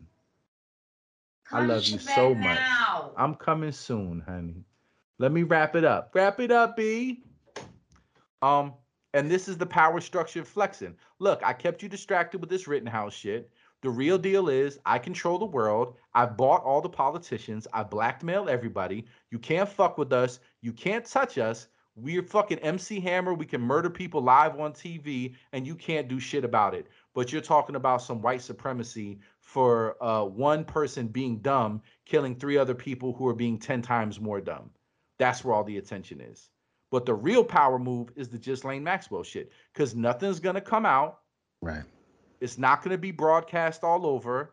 And if people could get the facts so wrong about Rittenhouse when all the information's out there, how much you think we're really going to know when they're doing the best that they can to obfuscate this whole shit? How much you think we're really to learn about this Ghislaine Maxwell shit? When that bitch from ABC was talking about she sat on the Epstein story for three years and nobody would let her run it. Why? Why is the same media who's trying to get people fucking angry or get people charged up politically and to try to get people to think a certain way so that they're politically malleable? Like These are the same people who absolutely are Pravda on behalf of the state. These motherfuckers are nonstop propagandists. They work for the FBI and the CIA. That's what the news is. The news is we're doing some wicked, horrible shit, but we need to put a good spin on this. How can the news frame the story for people out there? What can they keep their attention on? What can they keep their attention away? What facts can we kind of obfuscate? What are some things? Because this to this day, because I know you know when we were kids, all of that shit was conspiracy theory. Yeah. All of that shit, uh, the CIA is selling crack.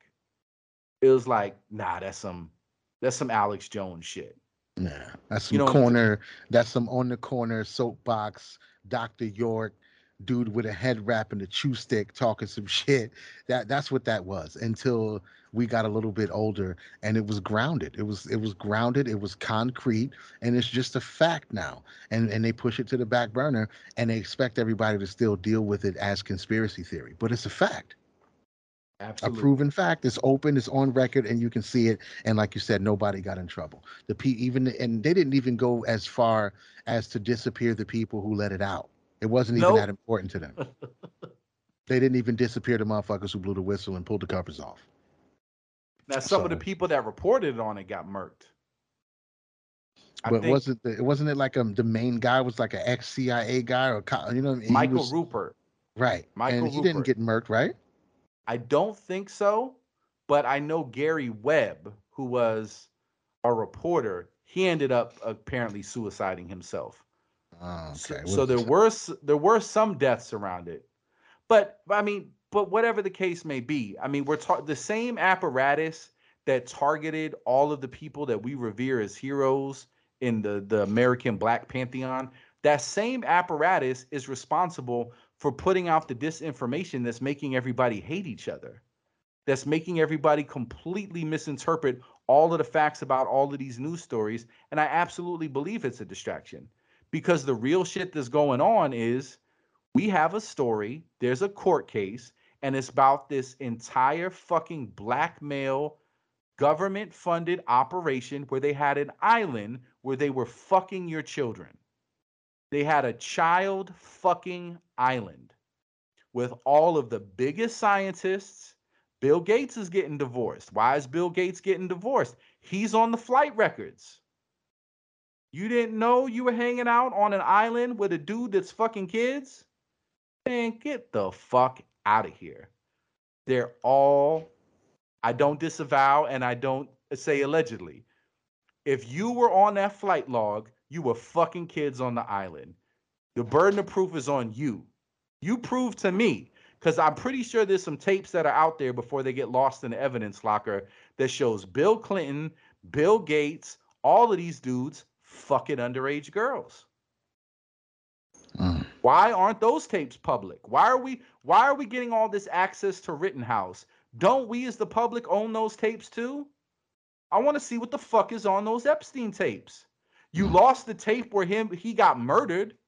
Can I see the tapes of the people fucking that probably got him murdered? Can I see those tapes? Please? Nope. Can we do it before they get missing like everything else? Nope. And you gotta. I, I, I'm guessing uh, this woman was a lot smarter than he was about how she stores her shit, or you know, all I can think of is one of those. You know, if anything happens to be, all of these things will go public kind of Yeah, vibe. dead man but- switch. Yep. Right. She's been sitting around chilling, and, and they claim that she's the linchpin to all of this.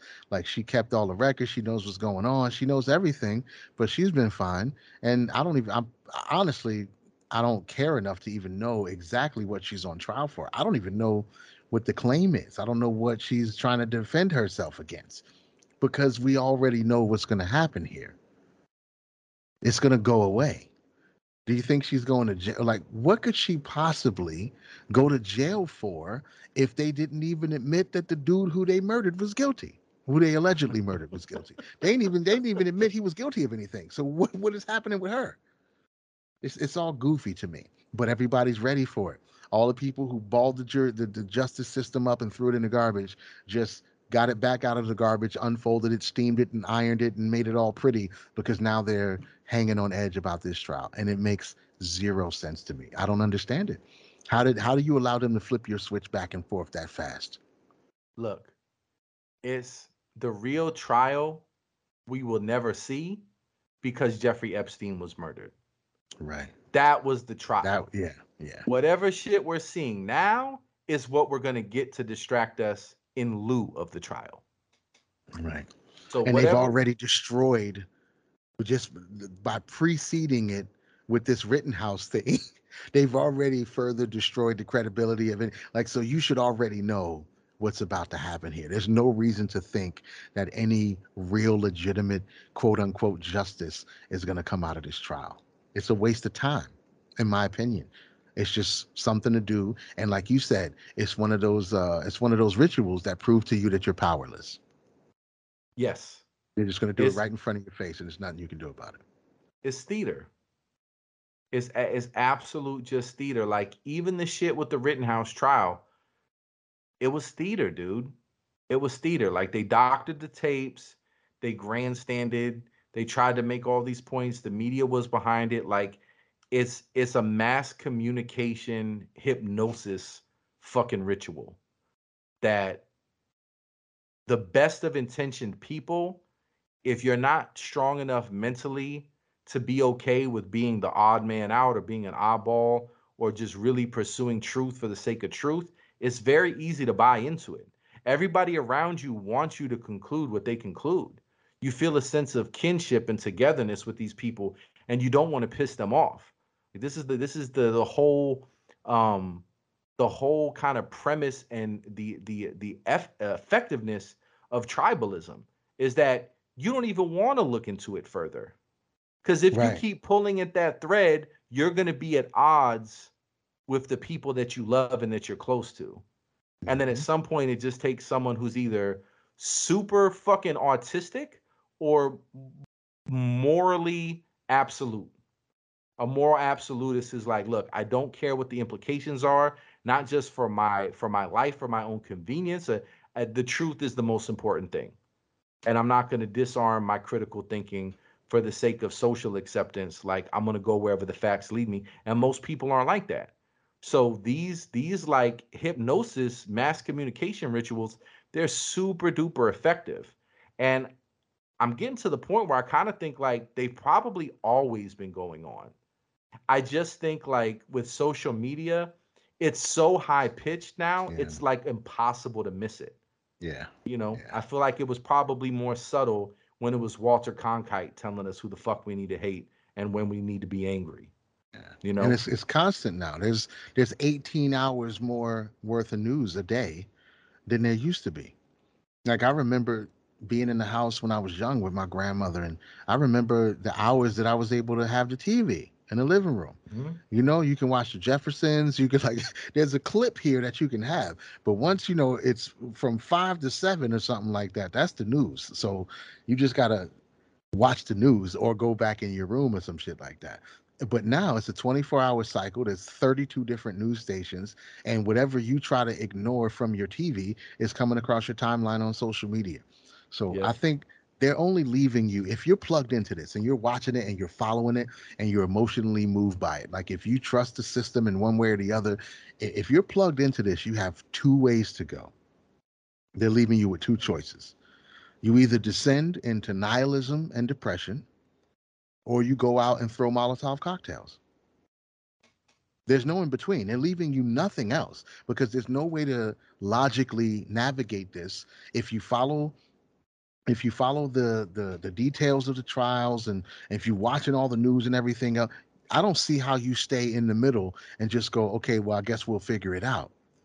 Not if you're actually following it all and you care about it. If you care about it, you either descend into nihilism, nothing matters, the whole world is broken, I might as well just die, or you go throw Molotov cocktails and riot. You get Kamala Harris to buy you a plane ticket to fly you to wherever the riot is, and you and you find the pallet of bricks that was lovingly left there for you, and you start bugging out. That what what other choices do you have if you're plugged if you're tapped into this shit? I don't think there's much else to do. So the only thing that's saving people right now is completely unplugging from it and refusing to be moved by it. Now, some people might call that, you know, burying your head in the sand and not being aware and everything, but I think it gives you probably a better chance to truly understand what's happening outside of the narrative is to not be plugged into it and not be emotionally moved by it. You got to make your own assessment because nobody's keeping it real. I if they are, I haven't found them.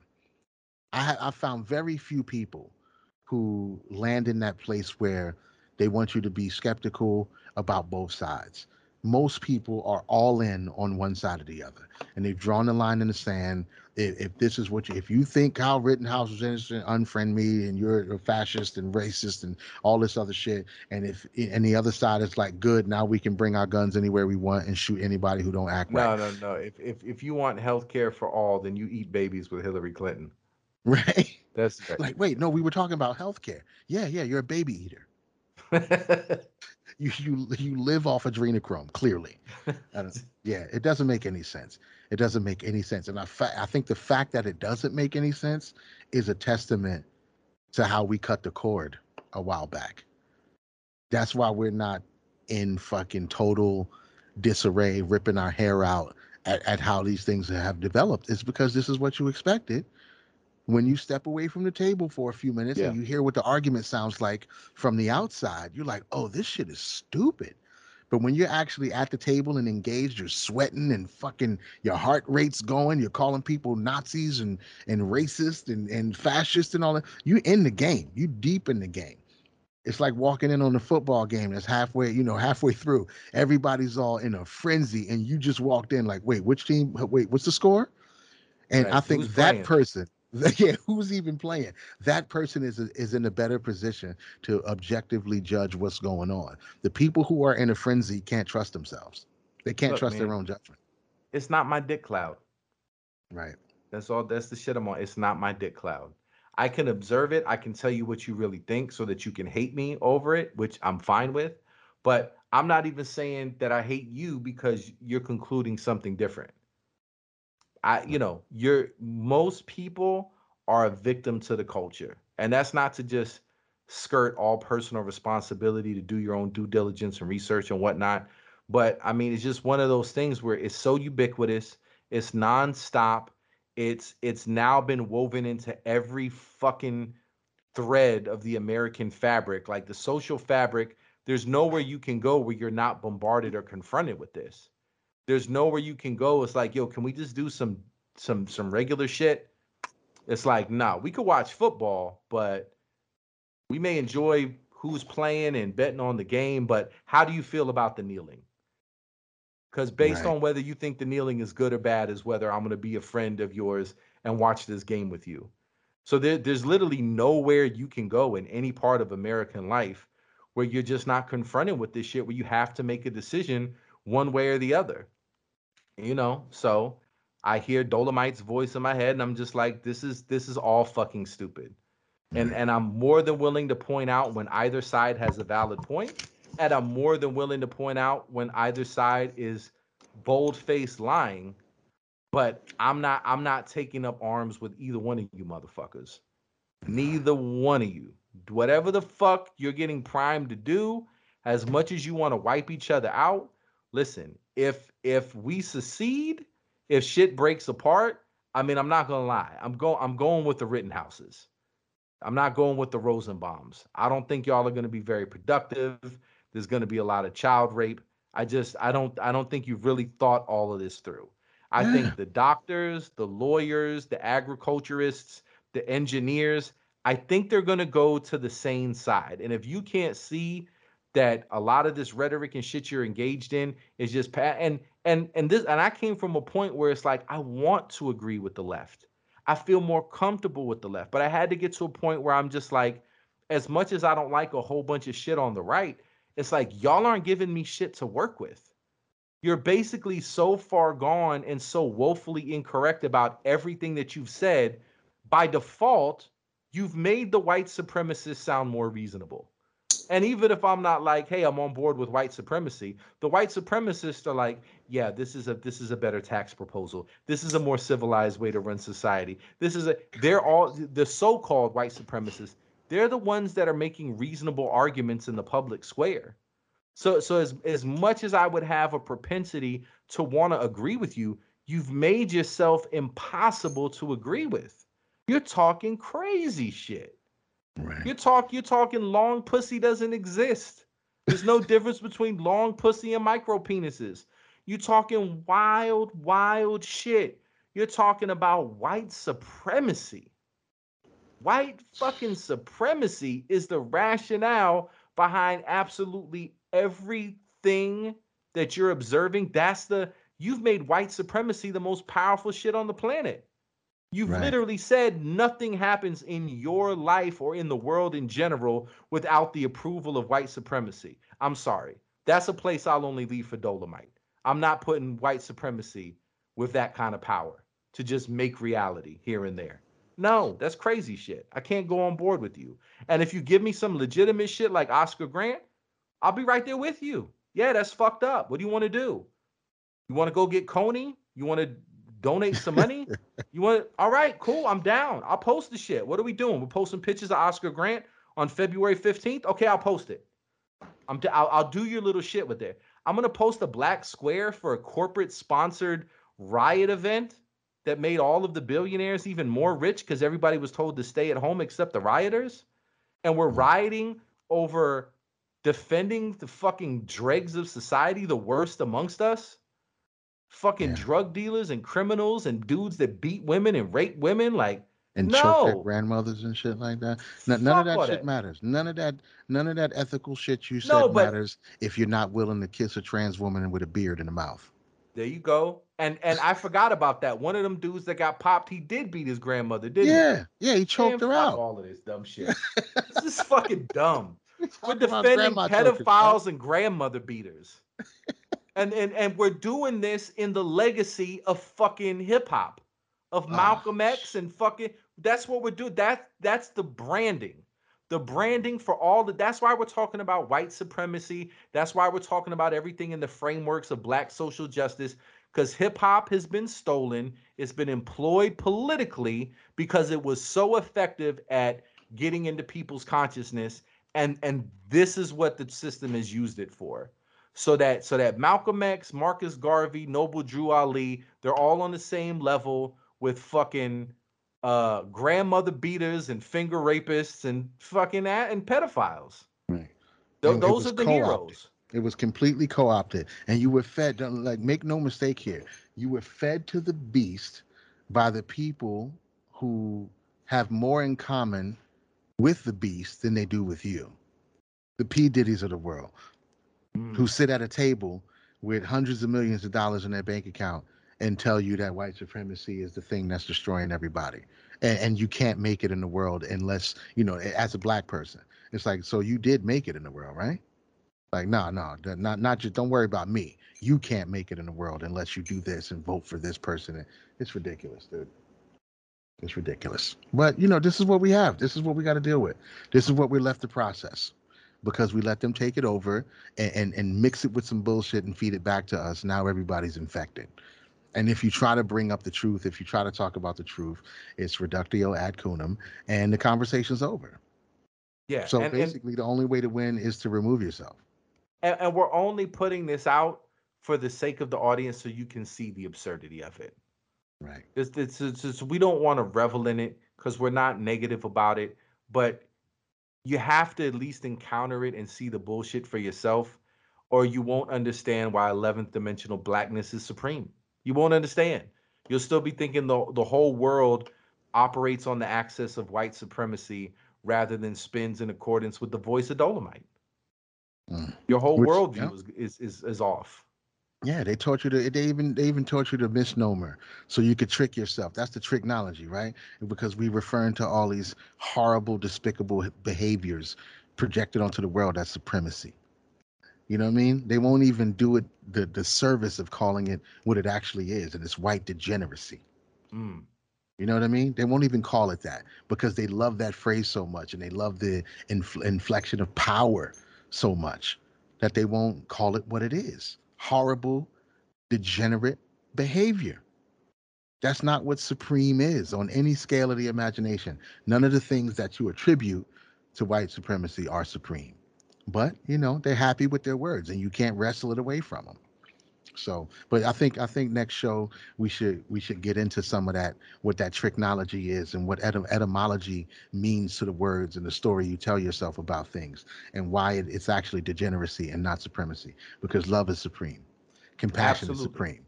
Those things are supreme, and people who are resonating in that supremacy would always see eye to eye with each other, no matter what vessel or what avatar they happen to arrive in they understand those things. And on, any other scale that should be respected we know what degenerate behavior is and that's what it should be referred to as. But it's still until they're willing to to to give up this bone they've been chewing for a long time nothing is going to change.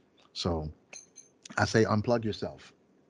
Unplug yourself join the cult You have to. join the cult study the study the scriptures and the manuscripts that we have for you. Go back through all these episodes and glean all the practical mysticism that you can yes. because there's nothing in there but more psychopathy more stress they're destroying you internally. A matter of fact they're allowing you to destroy yourself internally. So by the time you make it to the battlefield you're already broken. You have nothing. So the, the war is won before it even starts Get down with the docking ceremony.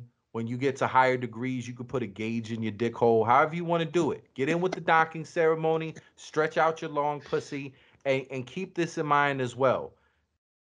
Every time you try to anchor a word inside of your brain, every time you say it, every time you hear it, you don't realize how you're digesting it and how it's how it's getting super embedded and ingrained in your thinking. It's now it's now a go-to in your synapses or whatever, right? Um next time you want to attribute everything to white supremacy, just think about the movie Candyman or the movie fucking Beetlejuice. When you want to say some shit over and over and over and over. Mm. Think about if there's maybe not some spell shit to that and how much you want to declare that shit. And and and if the world truly was ran by white supremacists, how gleefully you would look on as you see every human being that's not doing anything to change the condition but is completely subjected by some shit going out into the world and declaring the supremacy of the shit that rules over them referring to it as white supremacy at every turn. And there's nothing that can be done with or without it. And if you think about any kind of high level philosophy or theology or whatever the shit that's the most powerful is god. You know what i'm saying? The shit that Right. listen we can't get this done because god stands against us like this can't fail because God is with us and God is supreme. So when you start talking about white supremacy, well, look, brother, I would love to do this, or we could start this business or make this happen. But you know, white supremacy just won't let it happen. It's white supremacy. We can't get any court decisions. We can't make anything happen in the world. Everything in the world is defined and carried out and dictated by white supremacy. Like you on some Candyman Beetlejuice scam shit. bullshit. And You're and making it what it is. And the correct Yeah. usage of the word, a white supremacist would work in harmony with a black supremacist because the things that are supreme are the same on both sides. Yep. So they wouldn't have any reason to be at each other's throats. So just to leave everybody with a little bit of uh, the, the Oh. power of etymology, something that I learned recently that I that I hadn't just it hadn't come across my table. So, you know, my wife brought it to my attention. The etymology of the word weird, the original usage of the word weird, having the power to control fate. Yeah, controlling the uncanny or supernatural. That's what weird means, right? And and and and and just think about how we use that word right now and how it's been twisted out of context. The word morphology went in the opposite direction. This may be something else that we need to reclaim, right along with the word cult. So yeah, I'm I'm gonna make sure I prepare a nice lesson on etymology, the power of words, all that shit for next week's show. And I think that's something to put into the archives. We need to at least have one, not full episode, of course, but we need a good chunk to put into the archives about these words and list out some of the ones that we are purposely reclaiming because of the etymology. I think it's important. I look forward to it. My only request is that you open with a couplet. That's all. Oh, absolutely. I, that that's just this is the way. given. Hey, I'll be writing. I'm telling you, I'm gonna, I'm gonna have them chock full. Everyone, every show from now on is gonna open with a couplet from one of us. So be prepared. Be prepared to hear the, the voice and the words of God uh, reimagined as Dolemite. Not even reimagined. It was always Dolemite. We just didn't know. we couldn't see, and but our eyes have been cleansed, and I, I accept the light. I accept the lumens of truth that is God is the voice of Dolemite. Period. May the And it's voice only of up God, here. may the voice of God be with you and speak through you, brother. Facts, absolutely. So I'm gonna let you go. I know you got some work to put in. Oh yeah, I I'm about to feel get my dick cut off. Yeah, I'm in trouble. It is what it is. yeah, you're gonna have to do some foot massaging and some soothing. So uh, prepare thine loins and uh, get to work, my good brother. Yep, going from long pussy to nub pussy. It's happening. Take it easy, man. Till the next one. All right, enjoy the rest of the night, man. Peace.